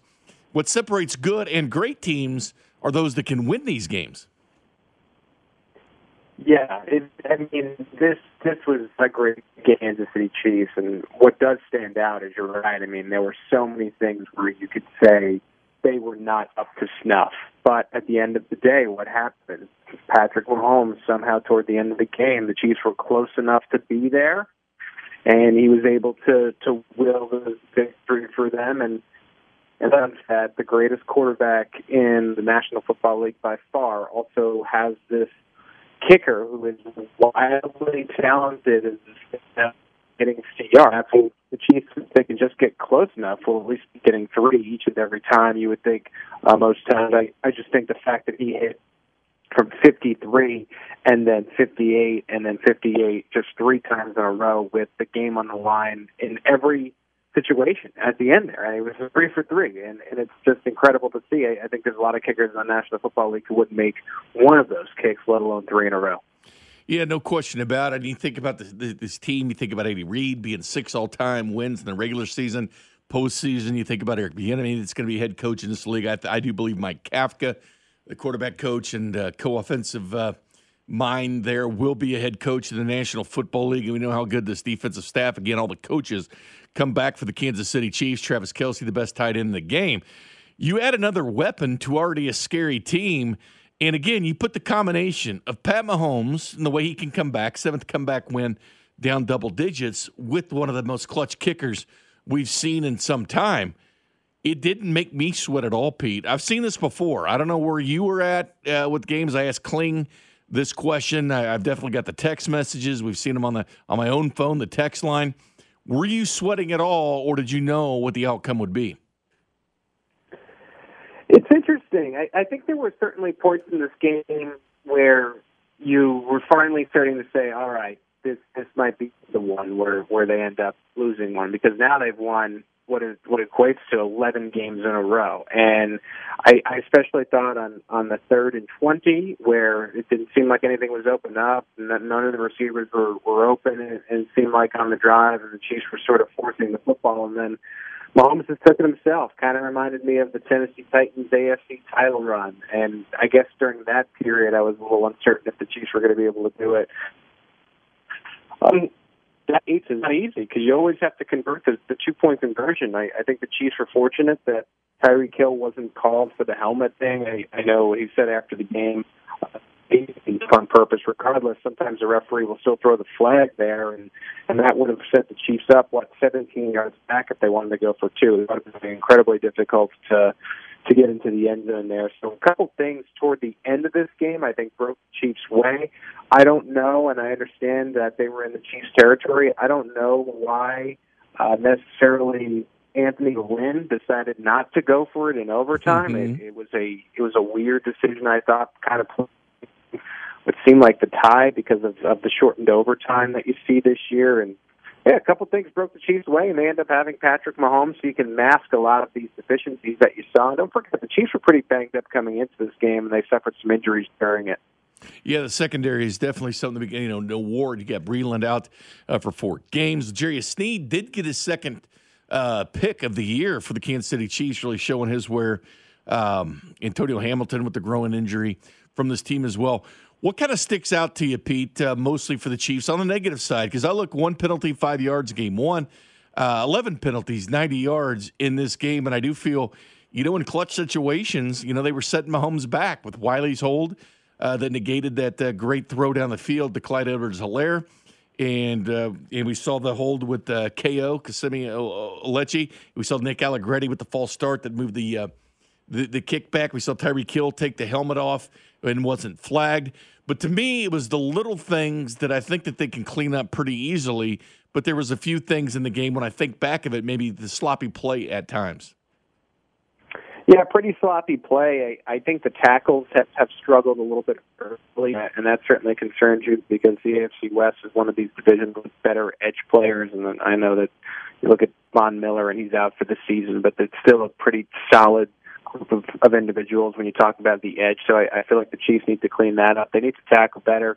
It seems like the, the poor rush defense has, has reared its ugly head. So if you get into a game with the Chargers like this, I mean, if they were able to get into the end zone and not have to settle for a field goal, we're having maybe an entirely different conversation here today. So I think that is a, a concern. I know that people have been uh, calling for Willie Gay. You got a couple glimpses of him in this game, and it's they just need to get healthy too. I, I, I really think, especially in the secondary, I, we talked to Sam Madison leading into this game one of the things he was honest about is like a guy like BoPete Keyes, although they really feel good about his raw talent, he's just not ready to be in the game. And they got to a point where they were down at one point to what was it, a three linebackers and three cornerbacks. I know that Hitchens and Wilson were able to come back, but the depth is really being tested, and they're asking a lot. And when the offense isn't rolling as you thought it might, it's a lot tougher to ask uh, those younger defensive players to to keep the Chargers what would be under 23 points. They were able to do it today, but there'll be other, I think, talented teams in this league that might be able to take advantage of it with better offenses, more polished offenses. That was really interesting after the game that head coach Anthony Lynn said that Tyrod Taylor would go right back. yeah. To me, I don't know how I don't know how you could go away from Justin Herbert at, at this point. I mean, if you watched any of that game week, if you haven't, between the Chargers and the Cincinnati Bengals, I mean, it was a world of difference. And it feels like Herbert is a quarterback that the Chargers would be able to rally behind. And, and it seemed like even the defense got a little bit of energy. And, uh, Jay, I mean, Bosa, by the way, uh, this is a, a very, very player. I didn't think the Chargers were necessarily a playoff team. I don't think they're a playoff team if they go back to Tyrod Taylor, but if they keep Herbert in there, I mean, they, it could be interesting. For, I don't know if they'll make it, but it could be interesting for them teetering around 500 by the end of the year. I'm 100% with you on Justin Herbert. I, I do believe this is a Wally Pipp moment for Tyrod Taylor. These things continue to happen to him. Uh, to be honest with you, just trying to rationalize it, I think it's tough for Anthony Lynn because going to Herbert, even though I do think he gives you a better chance to win, it also signifies with all the veteran players they have, they're going to rebuild if they go Herbert. It's kind of admitting, hey, we're rebuilding. I, when you have a veteran quarterback like Tyrod Taylor, I think that is the biggest issue with that. Yeah, and I, I think the Chiefs have kind of set a really good example for the rest of the league in, in showing what a year to kind of buff it can do. I just, I mean, the unfortunate thing is now you know what Herbert can do, and frankly, it's better than what Taylor offers. And I really, really like Anthony Lynn. I think whenever these guys are on Hard Knocks, you, you tend to like him even more because you get to see behind the curtain a little bit. Really like Anthony Lynn, but to me, this would be such a mistake. And this is a year where you have to get to the postseason to, I think, make sure that you're still the head coach of the Los Angeles Chargers in the future. So I don't know. I mean, maybe it's a thing where he's saying that Taylor is the starter now, and maybe they review the tape and, and they shift things. But it just felt like if you're a Los Angeles Chargers fan, a breath of fresh air for this offense. It, it seemed like there was much more of a connection with a guy like Keenan Allen. Eckler, Ekeler was clicking a little bit more this week than last week. I wonder what they end up doing here. Well, and the fact is, I know Herbert looked good, but again, there was no game plan. You know, I'm sure they, you know, talked about it, what he could do. They knew the, the abilities of Justin Herbert, but they didn't plan on him. I think it caught us all by surprise. But the Chiefs are a professional team. These are the things that do happen when you have those issues. But I do feel like if there's any way to kind of slow down this Chiefs offense, I'm still a firm believer, as you know, Pete, in time of possession. And I thought the Chargers were doing a nice job with it, especially that 10 minute drive where it culminated in a field goal and they went up 20 to 17. You keep Mahomes on the sideline, that's the way you win. But I felt the defensive line was extremely aggressive. It's not going to show up in the sack numbers, but Tillery was amazing. He's a big dude from Notre Dame, second year in the league. He Yeah. did get his hand um, on on one earlier on that extra point when he blocked it, but I felt that the pressure hitting Mahomes, especially the nine hurries, the four knockdowns in the first half, extremely aggressive defensive line, which the Chargers, that's a good defense under Gus Bradley. I, I, I don't know if we learned anything. How do you slow the team down? We I've always said time of possession running the football slows the Chiefs down, but also we saw what an aggressive defensive line uh, can do because I think they had their way with the Chiefs in the first half with the offensive line. Obviously, they weren't able to run block very successfully, but they did leave Mahomes open for a few hits. Yeah, and it was. I just think you, you're correct, and and the 10 minute drive toward the end of the game where the Chargers only end up with the field goal. That was a, a maddening drive to watch. I mean, that, like that, I, that to me was the the run defense rearing its ugly head once again. Where you feel a little bit better about that, I think, with Mike Pennel coming back into the lineup, but you got to know this. Like, if the Chiefs give this effort next week, there's no way in hell they win the game. I mean, the Baltimore Ravens are just the other powerhouse in the AFC. They have a lot to clean up in a, in a little amount of time, and I think it starts with the run defense and. And I think you go from there. Yeah, the way to beat the Chiefs is to run the football when you have a lead. If you're able to get that, the Chargers kind of blew their lead, so it didn't really work out for them. But they came very close to figuring out a way to to pull this out. I, I think you're seeing a lot of teams play coverage back, cover three, playing a little bit further back off Mahomes, making sure that some of the talented receivers are doubled. And if you have some really talented edge rushers that that you know are getting in the face of Mitch Schwartz where he's struggling, getting in the face of Eric Fisher where he's struggling a little bit, and getting to Mahomes. I mean, it was tough to watch. I think as a Kansas City Chiefs fan, especially at the beginning of this game where Mahomes was just eating it and he was in the on the ground time and time and time again. There's a recipe here. If the Chiefs don't clean it up, or they're going to lose the football game. I know there's a lot of people who are dreaming about the 19 and 0 season, but if they don't clean up these mistakes, they're they're going to be in trouble next week uh, away at Baltimore against the Ravens.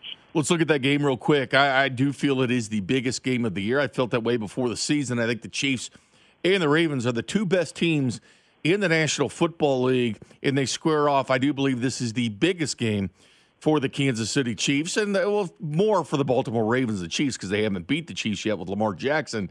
But clearly, Right. this is the marquee game we've been waiting for next week in Baltimore. Yeah, it, it's it's really I think a, a statement game on, both sides in a sense, where you know the Ravens are finally able to do it, Lamar Jackson can finally say that he's beaten Patrick Mahomes. Lamar Jackson's beaten a lot of quarterbacks in this league. He just has not been able to beat Patrick, so you know that this is on the mind both of Lamar and of Ravens fans, and they're going to be gunning. I mean, that's that's the that's the blessing and, and the problem with being the Super Bowl champion is you will get the target on your back each and every week, and I think you've already seen that in these last two games. I mean, the Chargers, I just talked about it, where they're in a, a, a back and forth game with the Cincinnati Bengals, and then they get the Super Bowl chance because they're they're giving their absolute maximum effort to get this thing done. I mean, I, you could see the desire that was there. Same thing for the Ravens, and I think it's a big game for the Chiefs, especially coming off of this one where there were a lot of mistakes. There's easy things to highlight where players are going to have to clean up. You're going to have to play a, a much more perfect game, I think, to beat the Baltimore Ravens because those are the those are the guys. That's the team that that's knocking on the, on the door here. And if you're able to beat the Ravens at their place, it's hard for me to believe that there's anyone else, at least in the AFC, that gives you any pause. I mean, we're watching the New England Patriots right now. They're they're losing uh, to Seattle. Who knows how this game plays out, and, and maybe they can get back in the mix if Cam proves to be something here. I think we have to wait a couple more games, but the Chiefs are able to beat the Ravens. I mean, they are they are I think their flag as the AFC runs through Kansas City uh, once again. And this game, you're right, Jay. It's critical in the sense too that there's only one bye week, and that in the sense an advantage. There's only one team that's going to get a week off when you need it at the end of the year to get healthy. Pete Sweeney, editor in chief, arrowheadpride.com, your one stop shop for Chiefs information. You can hear Pete throughout the week on 610 Sports Radio and, of course, each and every Arrowhead Pride post-game show brought to you by 7th Street Casino. Thanks, Pete. All right, smell you later, Jay. Man, would you stop doing that, Pete? Well, it's time to look back at what happened in this game through the voice of the voice of the Kansas City Chiefs, Mitch Holthus. It's time for Touchdown Kansas City. Floating a pass, Kelce near side, over the shoulder, faking a handoff, throwing long, coming near side, Tyreek Hill, burning the Broncos, a 41-yard corner pattern to the near side. Slant pattern intercepted at the 40, 35, coming to the near side, it's one Fort Hill, 10, 5. A highlight-filled summary of the game with the voice of Chiefs Kingdom, Mitch Holthus. Touchdown, Kansas City! Touchdown Kansas City, the voice of Mitch Holthus, brought to you by Olathe Ford Lincoln. It was the Chargers, like the Texans, getting off to an early 7 0 lead in the first quarter. First down and goal to go at the Kansas City four yard line. No score, 11 28 to go, first quarter. Herbert can run, flooding the right side. He will attack the right pylon and score. The rookie, Justin Herbert. And a flag is thrown on the play, possibly back near the line of scrimmage, as they were flooding the right side on a run pass option for the Oregon rookie. Drive by the Chargers on the opening drive of the game with a surprise start from the rookie, Justin Herbert, and the Chargers now will try the extra point with 11.23 to go first quarter. Chargers offense came out with a plan to move Justin Herbert outside the pocket, a couple of bootleg passes. When we showed pressure in his face, they opted to go with the quick route down the sidelines to Ekeler, getting the ball quickly out of his hands when he's in the pocket. And the point after good by Michael Badgley, and the Chargers jump on top seven to nothing behind rookie quarterback Justin Herbert. The first quarter action is brought to you by GE. And that was an eight play, 79 yard drive, taking 337 on the clock. But then it was the Kansas City Chiefs coming right back. Edwards Helaire, halfback to the right of Mahomes. Kelce trots in motion here. Left to right, Mahomes takes the snap, corner pattern, right side. Kelce wide open. Touchdown! Kansas City! The Chargers fooled. Rayshawn Jenkins, the safety, was about five yards away, and the Chiefs cash in to get their first score of the game. Tillery would block the extra point, so it's just a seven to six game at that point. The Chargers still had that that one point lead, but then the Chargers came storming right back. Chargers at the 14 yard line, goal to go after a holding call on Tevi. Retreating into the pocket, Herbert pressured as he throws. He's got a man wide open. Touchdown, Chargers. The catch made by Jalen Guyton, his first NFL touchdown on a corner pattern, birding Rashad Fenton on third and goal from the 14. It was Jalen Guyton, 14 yard pass from Justin Herbert. 11 plays, 71 yards on that drive. Then, of course, the Kansas City Chiefs would, would surrender another lead. This would be a double digit lead for the Chargers as they would kick a field goal to go up 17 to 6. Badgley three of four last week against Cincinnati. 41 yarder from the right hash. And he gets plenty of leg and a kick, and the kick is good, and the Chargers have a two possession advantage. That's when the Chargers did have that two possession advantage, is the Chargers on that drive. 12 plays, 57 yards, took four minutes and 50 seconds on the clock. Again, the long drives for the Chargers. But then, right before half, and you're in this no man's land, but you're going to try a field goal here. This will be put down. This will be a 58 yard attempt by Harrison Butker. And the kick is lined up, and the kick is good. He got it from 58 yards. And if I'm not mistaken, that might tie the longest field goal in Chiefs history by Nick Lowery, but the Chiefs get three points out of the drive somehow. 58 yard field goal at 3.11 to go in the third quarter. The first of two 58 yard field goals for Harrison Butker that tied Nick Lowery for a franchise long. But as the score was 17 to 9, a big defensive play by the rookie, L'Jarius Sneed, his second pick to really turn things around and give the Chiefs back the ball when it was 17 to 9. Herbert being rushed. Noddy maybe got held. He's going to throw it long across his body. Makes a mistake. It's intercepted. Intercepted by L'Jarius Sneed. I feel the need. I feel the need for Sneed, who comes up with a gigantic play. As Herbert finally makes a mistake in his debut, throwing across his body, Sneed has two picks in his first two NFL games. So the Chargers lead at 17 to 9 at that point. But then, eight plays, 95 yards later, a drive that took just two minutes and 31 seconds off the clock. It was Mahomes deep to Tyreek Hill. Mahomes is stationed on the left hash, right foot in front of the left. Darwin Thompson, the running back with him. He fakes to him and now sprints to the right. He is throwing long down the field. He wants Tyreek Hill, makes the catch and rolls into the end zone on the right side. Touchdown! Kansas City and the Chiefs hit the Chargers with the 54 yard bomb to the Cheetah. All right, the game closing up there at 17 to 15. Chiefs go for two. 17 15 Chargers. Chiefs go for two at 12.48 to go in the game. They flood it. They throw it late. It is caught by Hardman in the wash. In the middle of the washing machine. Mecole Hardman takes the towel out and puts it in the dryer. And the Chiefs have tied the game at 12.48 to go, tied at 17. Tied at 17, but then the Chargers. I think their most impressive drive of the game, even though it only culminated in a Badgley field goal, but 17 plays, 82 yards. The Chargers take the lead once again. At 2.40 left to go in the game. 17 17 tie. 23 yard attempt for Badgley to take the lead. Good snap placement and an easy kick, and Badgley and the Chargers have the lead. 2.27 to go in the game. Chargers 20, Kansas City 17.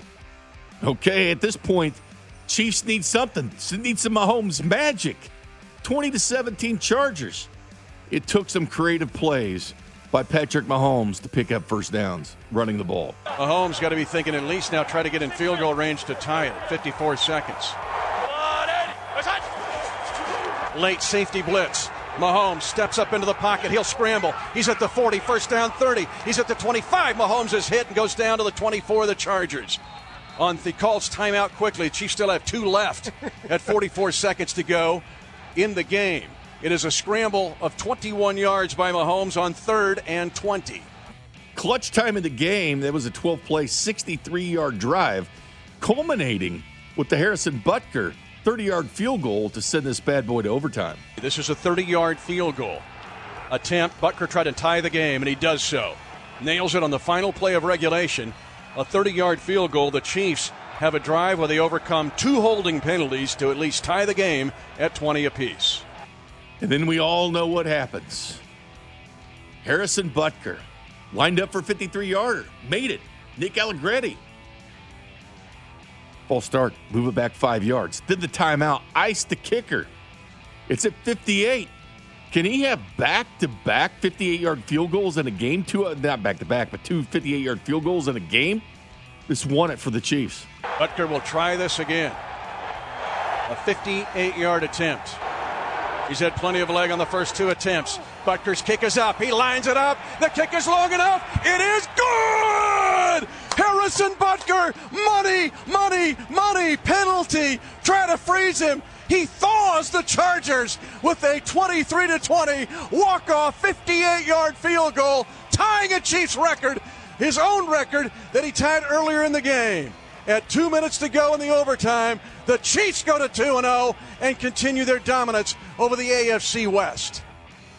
And yes, they do. And Pat Mahomes goes to 9 0 in the month of September, 13 and 1 in the division. Andy Reid, sixth all time. We'll take a timeout. And coming up next, we'll look at your phone calls as well 913 576 7610, the Cable Dahmer Arena hotline. Welcome back into the Arrowhead Pride post-game show, presented by 7th Street Casino. And welcome back. I'm Jay Binkley, along with producer Kramer Sansone. Don't forget Derrick Johnson tomorrow. You heard the advertisement there, 7.30 in the morning on Fescoe in the morning. Fescoe and Josh Klingman, the sideline reporter of the Chiefs, 8.30. Danan Hughes, the color commentator for the Kansas City Chiefs. Bill Moss on with Cody and Gold at 11 o'clock. And, of course, here, Andy Reid's press conference on Cody and Gold as well around noon. And then don't forget, Patrick Mahomes exclusively with the drive, 215, Carrington Harrison and Sean Levine. Now it's time, though, to go back to the NFL desk with Dusty Likens. Dusty? Binkley, what's going on, man? You, you, are you still juiced up? You still able to do this all night? You know, I am. You know, a few energy drinks, and of course, next Sunday I'll be going till 3 a.m., and you'll be going 3 a.m. to 6 a.m. So That's right. uh, I'm sure you'll be diving into the bangs as well. By the way, I've cleared the cooler out here at the uh, here at Entercom of bangs. So Am I going to get in trouble if I'm on from 3 a.m. to 6 a.m. and I have like I don't know a six pack of Miller High Life? Am I going to get in trouble for that, or is that something I just probably shouldn't have just said now on air? No, I probably just uh, I don't know. I don't know the rules, uh, Dustman, at that point, but uh, you know, I mean, the FCC can't be cracking down No. at 4 a.m. No, it's dumped. But we'll talk Chiefs and we'll talk Baltimore Ravens. Yeah, so what concerns you the most about the Ravens matchup next week? Because I feel like now, Binkley, I think you can be fair with this assumption. We're done with week two. Week two was probably the most disgusting NFL week that we've ever seen. I just tweeted it. The Chiefs might have barely won. You might have been nervous. You might not have any fingernails left. You might be like Kramer and, you know, you might have a lot of curls that you pulled down over your forehead and you might have, you know, fizzled with your glasses a little bit. But you escaped with zero injuries. And Binkley, I don't know if I did this earlier. Of course I did because I'm smart and I do this for you. But there was a ton of injuries today in the NFL. So for you that play fantasy football and you're all about winning your league and maybe it's for pride or maybe it's for $100 or maybe you're like me and you're just really damn good and you've won it 2 years in a row. That's not a humble brag, it's just confidence. But today you saw in fantasy football and in the NFL probably the worst Sunday ever. I cued to it earlier as the U2 song is Sunday Bloody Sunday. Christian McCaffrey, the number one overall pick in everybody's fantasy league, ankle injury, taped up, didn't return after he went off the field. Saquon Barkley, probably the number two pick in most people's fantasy league, out, ACL, done for the year. Let's just burn down the list real quick, Binkley. I know this kills you because you're a football guy and you hate to see it. By the way, Seattle's beating New England right now 35 23 with four minutes and 20 seconds left in the fourth quarter. Cam Newton just scrambled for a first down, but New England struggling with Seattle. Back to the injury report. Sterling Shepard left the game with a toe injury. Jimmy Garoppolo left with an ankle injury. Remember, George Kittle didn't play. Nick Bosa left with a knee injury on a cart. Solomon Thomas out knee. Raheem Mostert out with a knee. Drew Lock, our guy from Lee Summit, uh, Binkley. We've always been to all the restaurants that his dad owns, the animal style burger. Drew Lock out with a shoulder injury. We don't know his return time. Parris Campbell for the Colts left on a cart. Lots of teammates concerned. You don't like to see that. Uh, Malik Hooker, Achilles injury. Anthony Barr, linebacker out of Minnesota, shoulder injury. Mike Boone, running back, concussion. Cam Akers, ribs. Breshad Perriman, ankle. Quincy Wilson, concussion. Khalid McGary, knee. And Byron Jones, a growing Binkley. It was probably the worst NFL Sunday due to injuries. Honestly, man, that you and I both can agree that we've ever seen. Yeah, I mean, every time I'd hit refresh, there was injuries across the National Football League.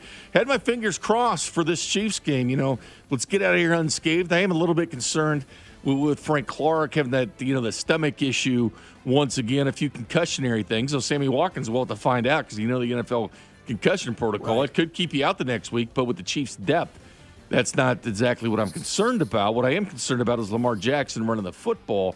You would ask me what, what concerns me, and I think it's the way they run the football. Lamar Jackson, a nice, cool 54 yards rushing, 204 yards passing. But the Chiefs, Dust Man, so efficient with basically splitting down the middle 34 uh, runs, 32 passes last week, lopsided the other way with the Chiefs coming back 47 pass attempts and 22 rush attempts. You know that Baltimore is going to be ground and pound with Lamar Jackson. Yeah, I think it's interesting because J.K. Dobbins, a guy that Steven Serta and I are both very high on with this season, as you can hear our podcast every week, every Wednesday, Forced to Punt podcast with me and Steve. For those of you that aren't familiar with the nickname Steve, it's Steven Serta. By the way, he hosts 10 to 2 with Cody and Gold. Binkley fills in sometimes on that show, but I'm with you, Binkley. I'm very concerned on Monday night and a week from tomorrow how these linebackers do adjust to Lamar Jackson and maybe a J.K. Dobbins. And Mark Andrews does concern me. I thought the way the Chiefs played today's game on the road, they were dealt with an anomaly with the uh, fill in quarterback. And I think it's funny that Anthony Lynn said, We'll evaluate Tyrod Taylor, we'll see where he's at, and he's still the starter. That's a lie, okay? Um, and Tyrod Taylor is no longer the starter in Los Angeles. Derek Carr is the starter in uh, Oakland, or I'm sorry, Las Vegas, and Jeff Driskel's the starter in Denver. So I have to tell you this, Binkley. when it comes to those quarterbacks and you compare them to Patrick Mahomes, you have to think, no matter how today's game was, one, the biggest plus side I think that you can obviously state is that the Chiefs escaped with zero injuries. On the worst NFL Sunday in the history of the NFL, the Chiefs, other than Frank Clark that you mentioned is a, a little sketchy, the Chiefs got out of there unscathed. They're okay. They're fine. There's nobody that's significantly hurt. But you have to think about this. The rest of the season, the Chiefs are facing, as of right now, Derek Carr, a rookie, and Jeff Driskel. You've got to think the Chiefs can go 6 0 in the AFC West moving forward. You would think so. Andy Reid absolutely owns this division, does man. What do you think of Andy Reid's uh, hockey shield today? You know what seemed to work. You know what? We didn't mention that, but the, you know the fogged up last week, and you know that New Hampshire company sent him that, and of course getting advice from hockey players. You know, I was thinking the old scuba gear. You know, I always, you know, every time you scuba dive, you put you put some on it that gel, but. Uh, you know, it was a little bit hazy last week in Kansas City, a little bit foggy. There's obviously climate controlled there. But yeah. it was open air stadium on the side there, so they can get the Pacific Ocean breeze in Los Angeles. But that shield was on point. And just to give everybody a little bit of an update of tonight's game, Julian Edelman just caught a football down to the one yard line, came off the field with a little bit of an injury. It was a low compact play, but New England has the ball on the 1 35 23 with two minutes and 20 seconds left in the Sunday night game. Cam Newton rushing the ball. It is now, of course, a touchdown. It looks like it will be 35 to maybe 31 or 30, depending what Belichick does. But to give you a fantasy update from the sports desk with myself, Dusty Likens, aka the Dirty Werewolf, with Jay Binkley, who is non biologically my stepdad. Travis Kelce today, 24 points. Uh, Patrick Mahomes, 27.4 points. Tyreek Hill, also a very good game today. Tyreek Hill had 21.8 points according to full point PPR fantasy. So Binkley, it seems weird, man. The Chiefs win. They don't win in comfortable fashion. They don't win in a style that is classic cliche Chiefs win. But it seems that their stars still came out and performed today, which is something that maybe we take lightly, maybe we think is second nature. But again, a cool, complex win for the Chiefs today, even though it seemed nervous at the start. Dustman, get you back to the Sunday night football game. You mentioned it, 35 to 30 now, the extra point good. From the Patriots, 216 left in this game, but the Patriots have three timeouts. So stand by, Dustman. We'll go back. You got it, man. And find out who's going to win this game. What kind of a hey, drama? I got the Miller High Life ready to go. We have baby. it, All right, get, get it going. All right, there you go, Dustman. Right there. Of course, when we come back, we'll hear from Tyreek Hill, who did. I, I, put a question up on Twitter. The Chiefs through six games last year had six different leading receivers. Who was going to be the guy today? Tyreek Hill was going to be Travis Kelce, Sammy Watkins, or other. You guys chose Tyreek Hill. He actually uh, had a pretty good game for the Kansas City Chiefs, including a nice clutch 54 yard touchdown receiving. We'll hear from Tyreek Hill and we'll hear from the NFL update desk with Dusty when we come back. Let's go no huddle. This is the Arrowhead Pride Post Game Show, presented by 7th Street Casino, 610 Sports Radio.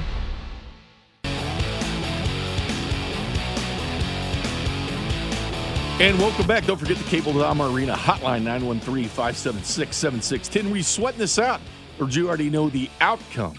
I didn't sweat at all. Team's got Patrick Mahomes. He strikes fear in the opponents. Tyreek Hill, by the way, 31 catches for 496 yards in eight games against the Chargers lifetime. One yard shy of 100 yards today, five for 198. But it's time to head into the locker room once again for the sounds of the game, brought to you by Santa Fe Auto, your home for car audio since 1967. Here's uh, Tyreek Hill after a 99 yard performance. Hey, Tyreek, just pretty simple one here. Can you just take us through that 55 uh, yard touchdown from the moment you saw that Patrick was going to throw it to, to the moment you caught it there? Well, I kind of knew um, he was going to throw it. You know, um, I'm like the primary receiver on that route. Um, and you know, Pat, you know, he does a good job just just um, trusting us down the field. You know, just trusting us. You know, being able to make a play over those DBs. So, you know, so I was fortunate enough to be on the um, other end of it. So let's go next to Cody Tapp. Go ahead, Cody. Do you, do you think that um, the Chargers give you guys more trouble than other teams you've seen. The last few times out, they've done a little bit better job holding you guys down than most of the rest of the league. Right. Well, I think they do do a, a very good job, you know. But I mean, I feel that way about every team, you know, that we play. So, I mean, we just gotta get better and um, not shoot ourselves in the foot, you know. So, we will be better next week. I promise. Let's go to Matt Derrick. Go ahead, Matt. Hey, Tyreek. Um, after the end of that touchdown play, um, your helmet came off. Um, you know, did you take your helmet off, or did it come out as part as a part of the catch and go into the ground? Nah, so I fell. Um, my helmet came off. You know, so I would never take my helmet off. You know, I feel like you know when when I'm on the field, it's my responsibility to always keep my helmet on. I mean, that's one of Coach Reid's biggest pet pet peeves. Him and EB taking your helmet off after a touchdown. I would never do that. You know, so if it did look like that, I, I promise you, I, I, didn't take my helmet off. You know, it was it was coming off. My my helmet came off. So let's go next to Pete Sweeney. Go ahead, Pete.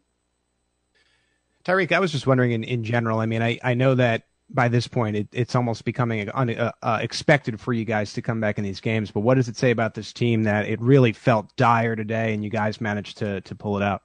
Well, um, at first, man, the um, energy level wasn't there. You know, um, we had to um, lean on a few guys, you know, to get us going. You know, we had D Rob getting us going on the sideline, telling the wideouts to stand up for the defense.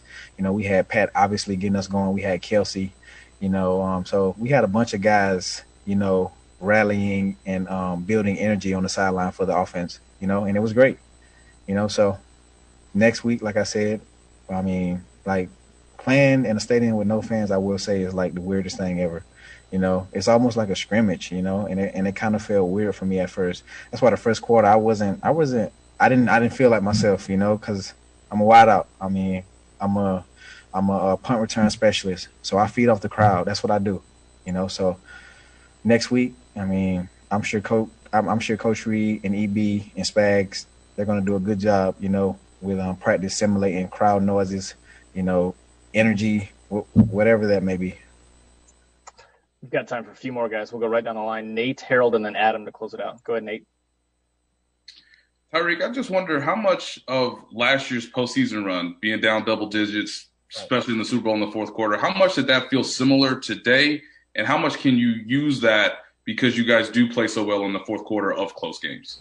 Well, we try not to we try not to um, live in the past so much, you know, because that's our mentality, and that's what I mean. Coach EB and Coach Reid, they always tell us, you know, you can't live in the past. You always got to look forward. So, like I said, we just can't shoot ourselves in the foot early on, you know, with penalties, with, you know, with drop passes from myself and just, just lack of effort. You know, I feel like I'm gonna speak for myself. You know, I, I didn't give, you know, second and third effort, you know, blocking for two five down the field, as I should every play. You know, was it there some plays? Yes, but I didn't I didn't give it to him, you know, like every play. So we got to be better in those situations, you know, because those plays, you know, blocking down the field are what creates the big plays down the field for us. So let's go next to Harold Kuntz. Good, Harold. Tyreek, uh, Mahomes only had 60 yards of uh, passing in the first half, and then 90 penal- 90 yards of penalties overall. Kind of the complete opposite of last week. We only had five yards of penalties just what was this the what went into that and just how did you correct that going into halftime? Well, we came, second half. Well, we came in um, during the halftime. You know, obviously EB said what he had to say, but I mean Pat, you know, he sat the whole offense down and just had a talk and was like, "Hey guys, we got to step up and make a play. You know, who's it going to be? You know, leaders. You know, I need y'all to be more vocal to your groups and just, you know, and just show up. You know, so we kind of lean on each other, you know, to make plays and that's how it is on this team. You know, like let's say for instance, Kelce comes and makes a 50 yard catch. You know, like that's gonna create energy for myself, for Sammy, for for a uh, Mighty Mouse, for like all those other other guys. You know, so that's what changed it. You know, just the energy level. You know, and just awareness of you know the time. So we'll go to Adam Teicher for the last one. Go ahead, Adam. Hey, Tyreek. Um, on the regarding that long touchdown pass you caught, do you feel like many other quarterbacks besides Pat could have made that kind of throw well, on the run? Well, I could have made that throw because I'm like our fish screen quarterback, but um, any other quarterback? No, nah, I don't think so, man. it's it's tough. You know, Pat, I feel like he's in a lane of his own. You know, Pat, probably Aaron Rodgers. Yeah, probably them two or, or Russell Wilson. Them three. I say them three. But Pat, you know, me, me being like fast and just Pat having the arm strength and the accuracy and just, you know, just to trust you to just even throw that is just amazing to me. So it was a great ball. He kind of overthrew me because I, I had to lean forward for it a little bit, but it was a good ball though.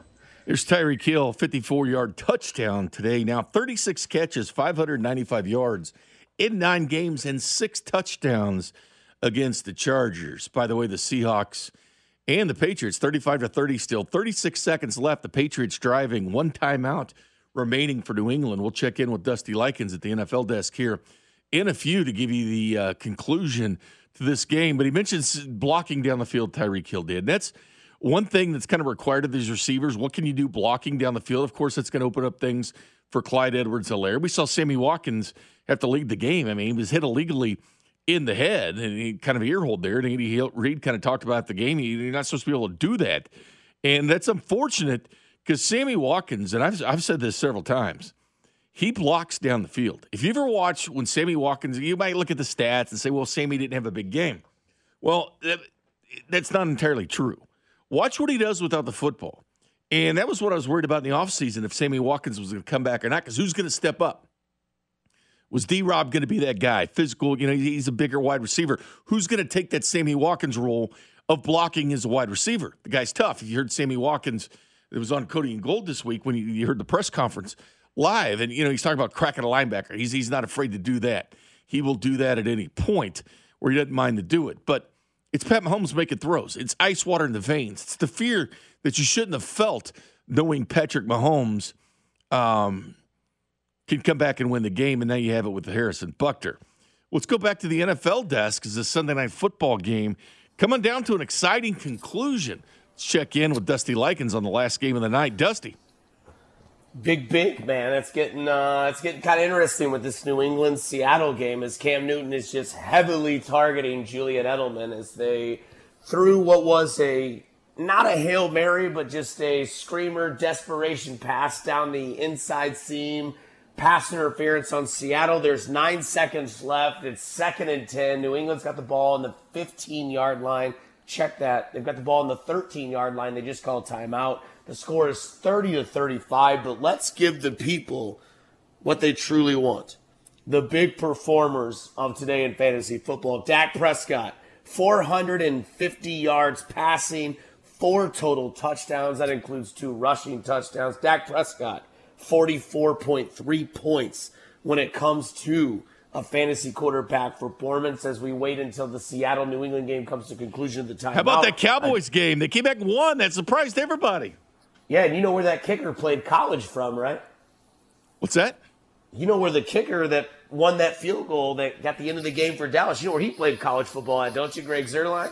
Oh, Missouri Western. That's right. I was going to say, if anybody knows where he went to college, it was definitely Jay Binkley. Seattle getting pumped and jacked on the sideline, nine seconds left. New England, Cam Newton in the shotgun formation. No, we're not supposed to do play by play, but. No, just talk, talk about what happens here. You no, know, yeah, that's what I'm saying. Done. Cam yeah. Newton throwing it up in the air. He's got a first down. New England does have a timeout, so it's first and goal from the two yard line after a pass from Cam Newton inside the five. New England has a chance. There's two seconds left.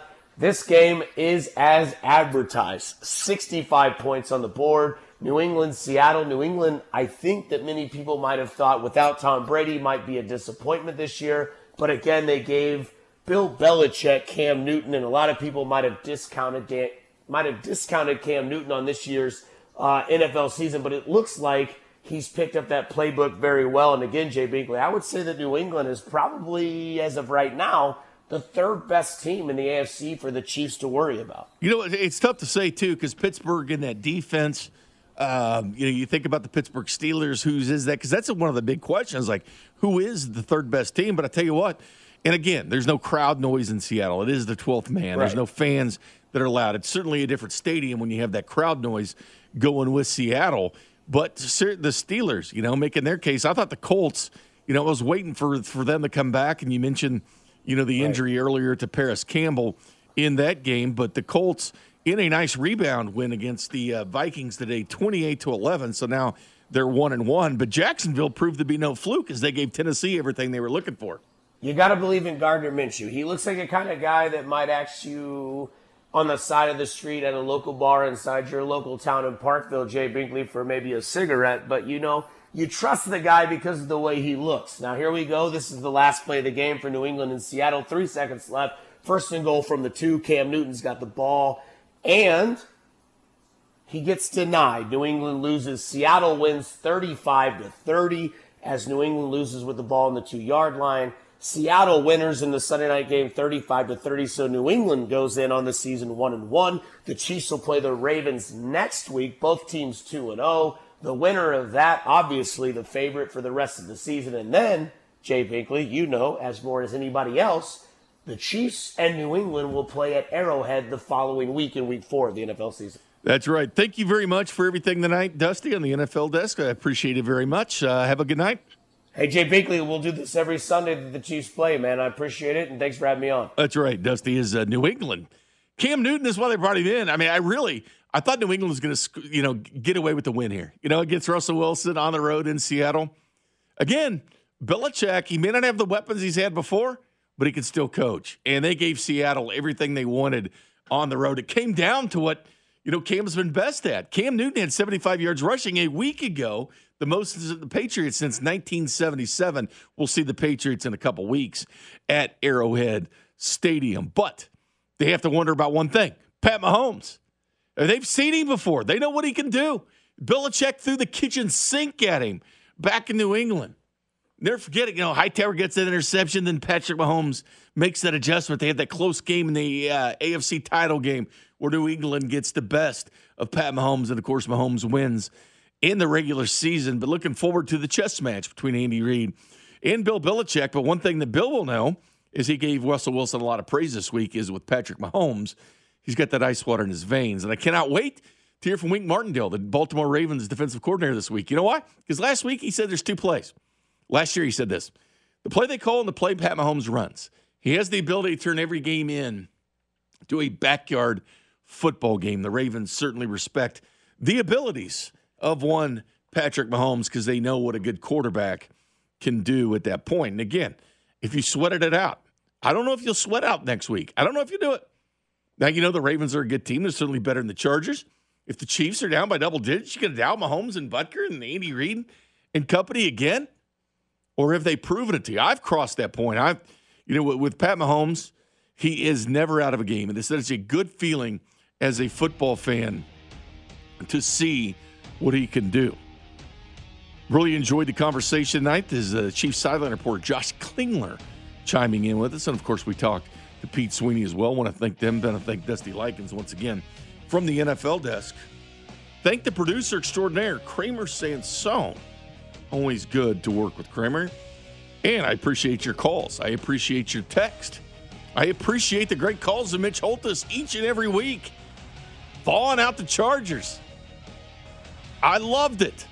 Well, don't sweat anymore. It's ice cold with Mahomes. You don't have to sweat anymore. You have the quarterback that strikes fear in the opponents. And it's so comfortable to see it. You'll hear from your friends. You'll hear from your text. Don't worry. Pat Mahomes got you. Don't forget, 7.30 in the morning, Derrick Johnson with Fescoe in the morning. See you. Good night.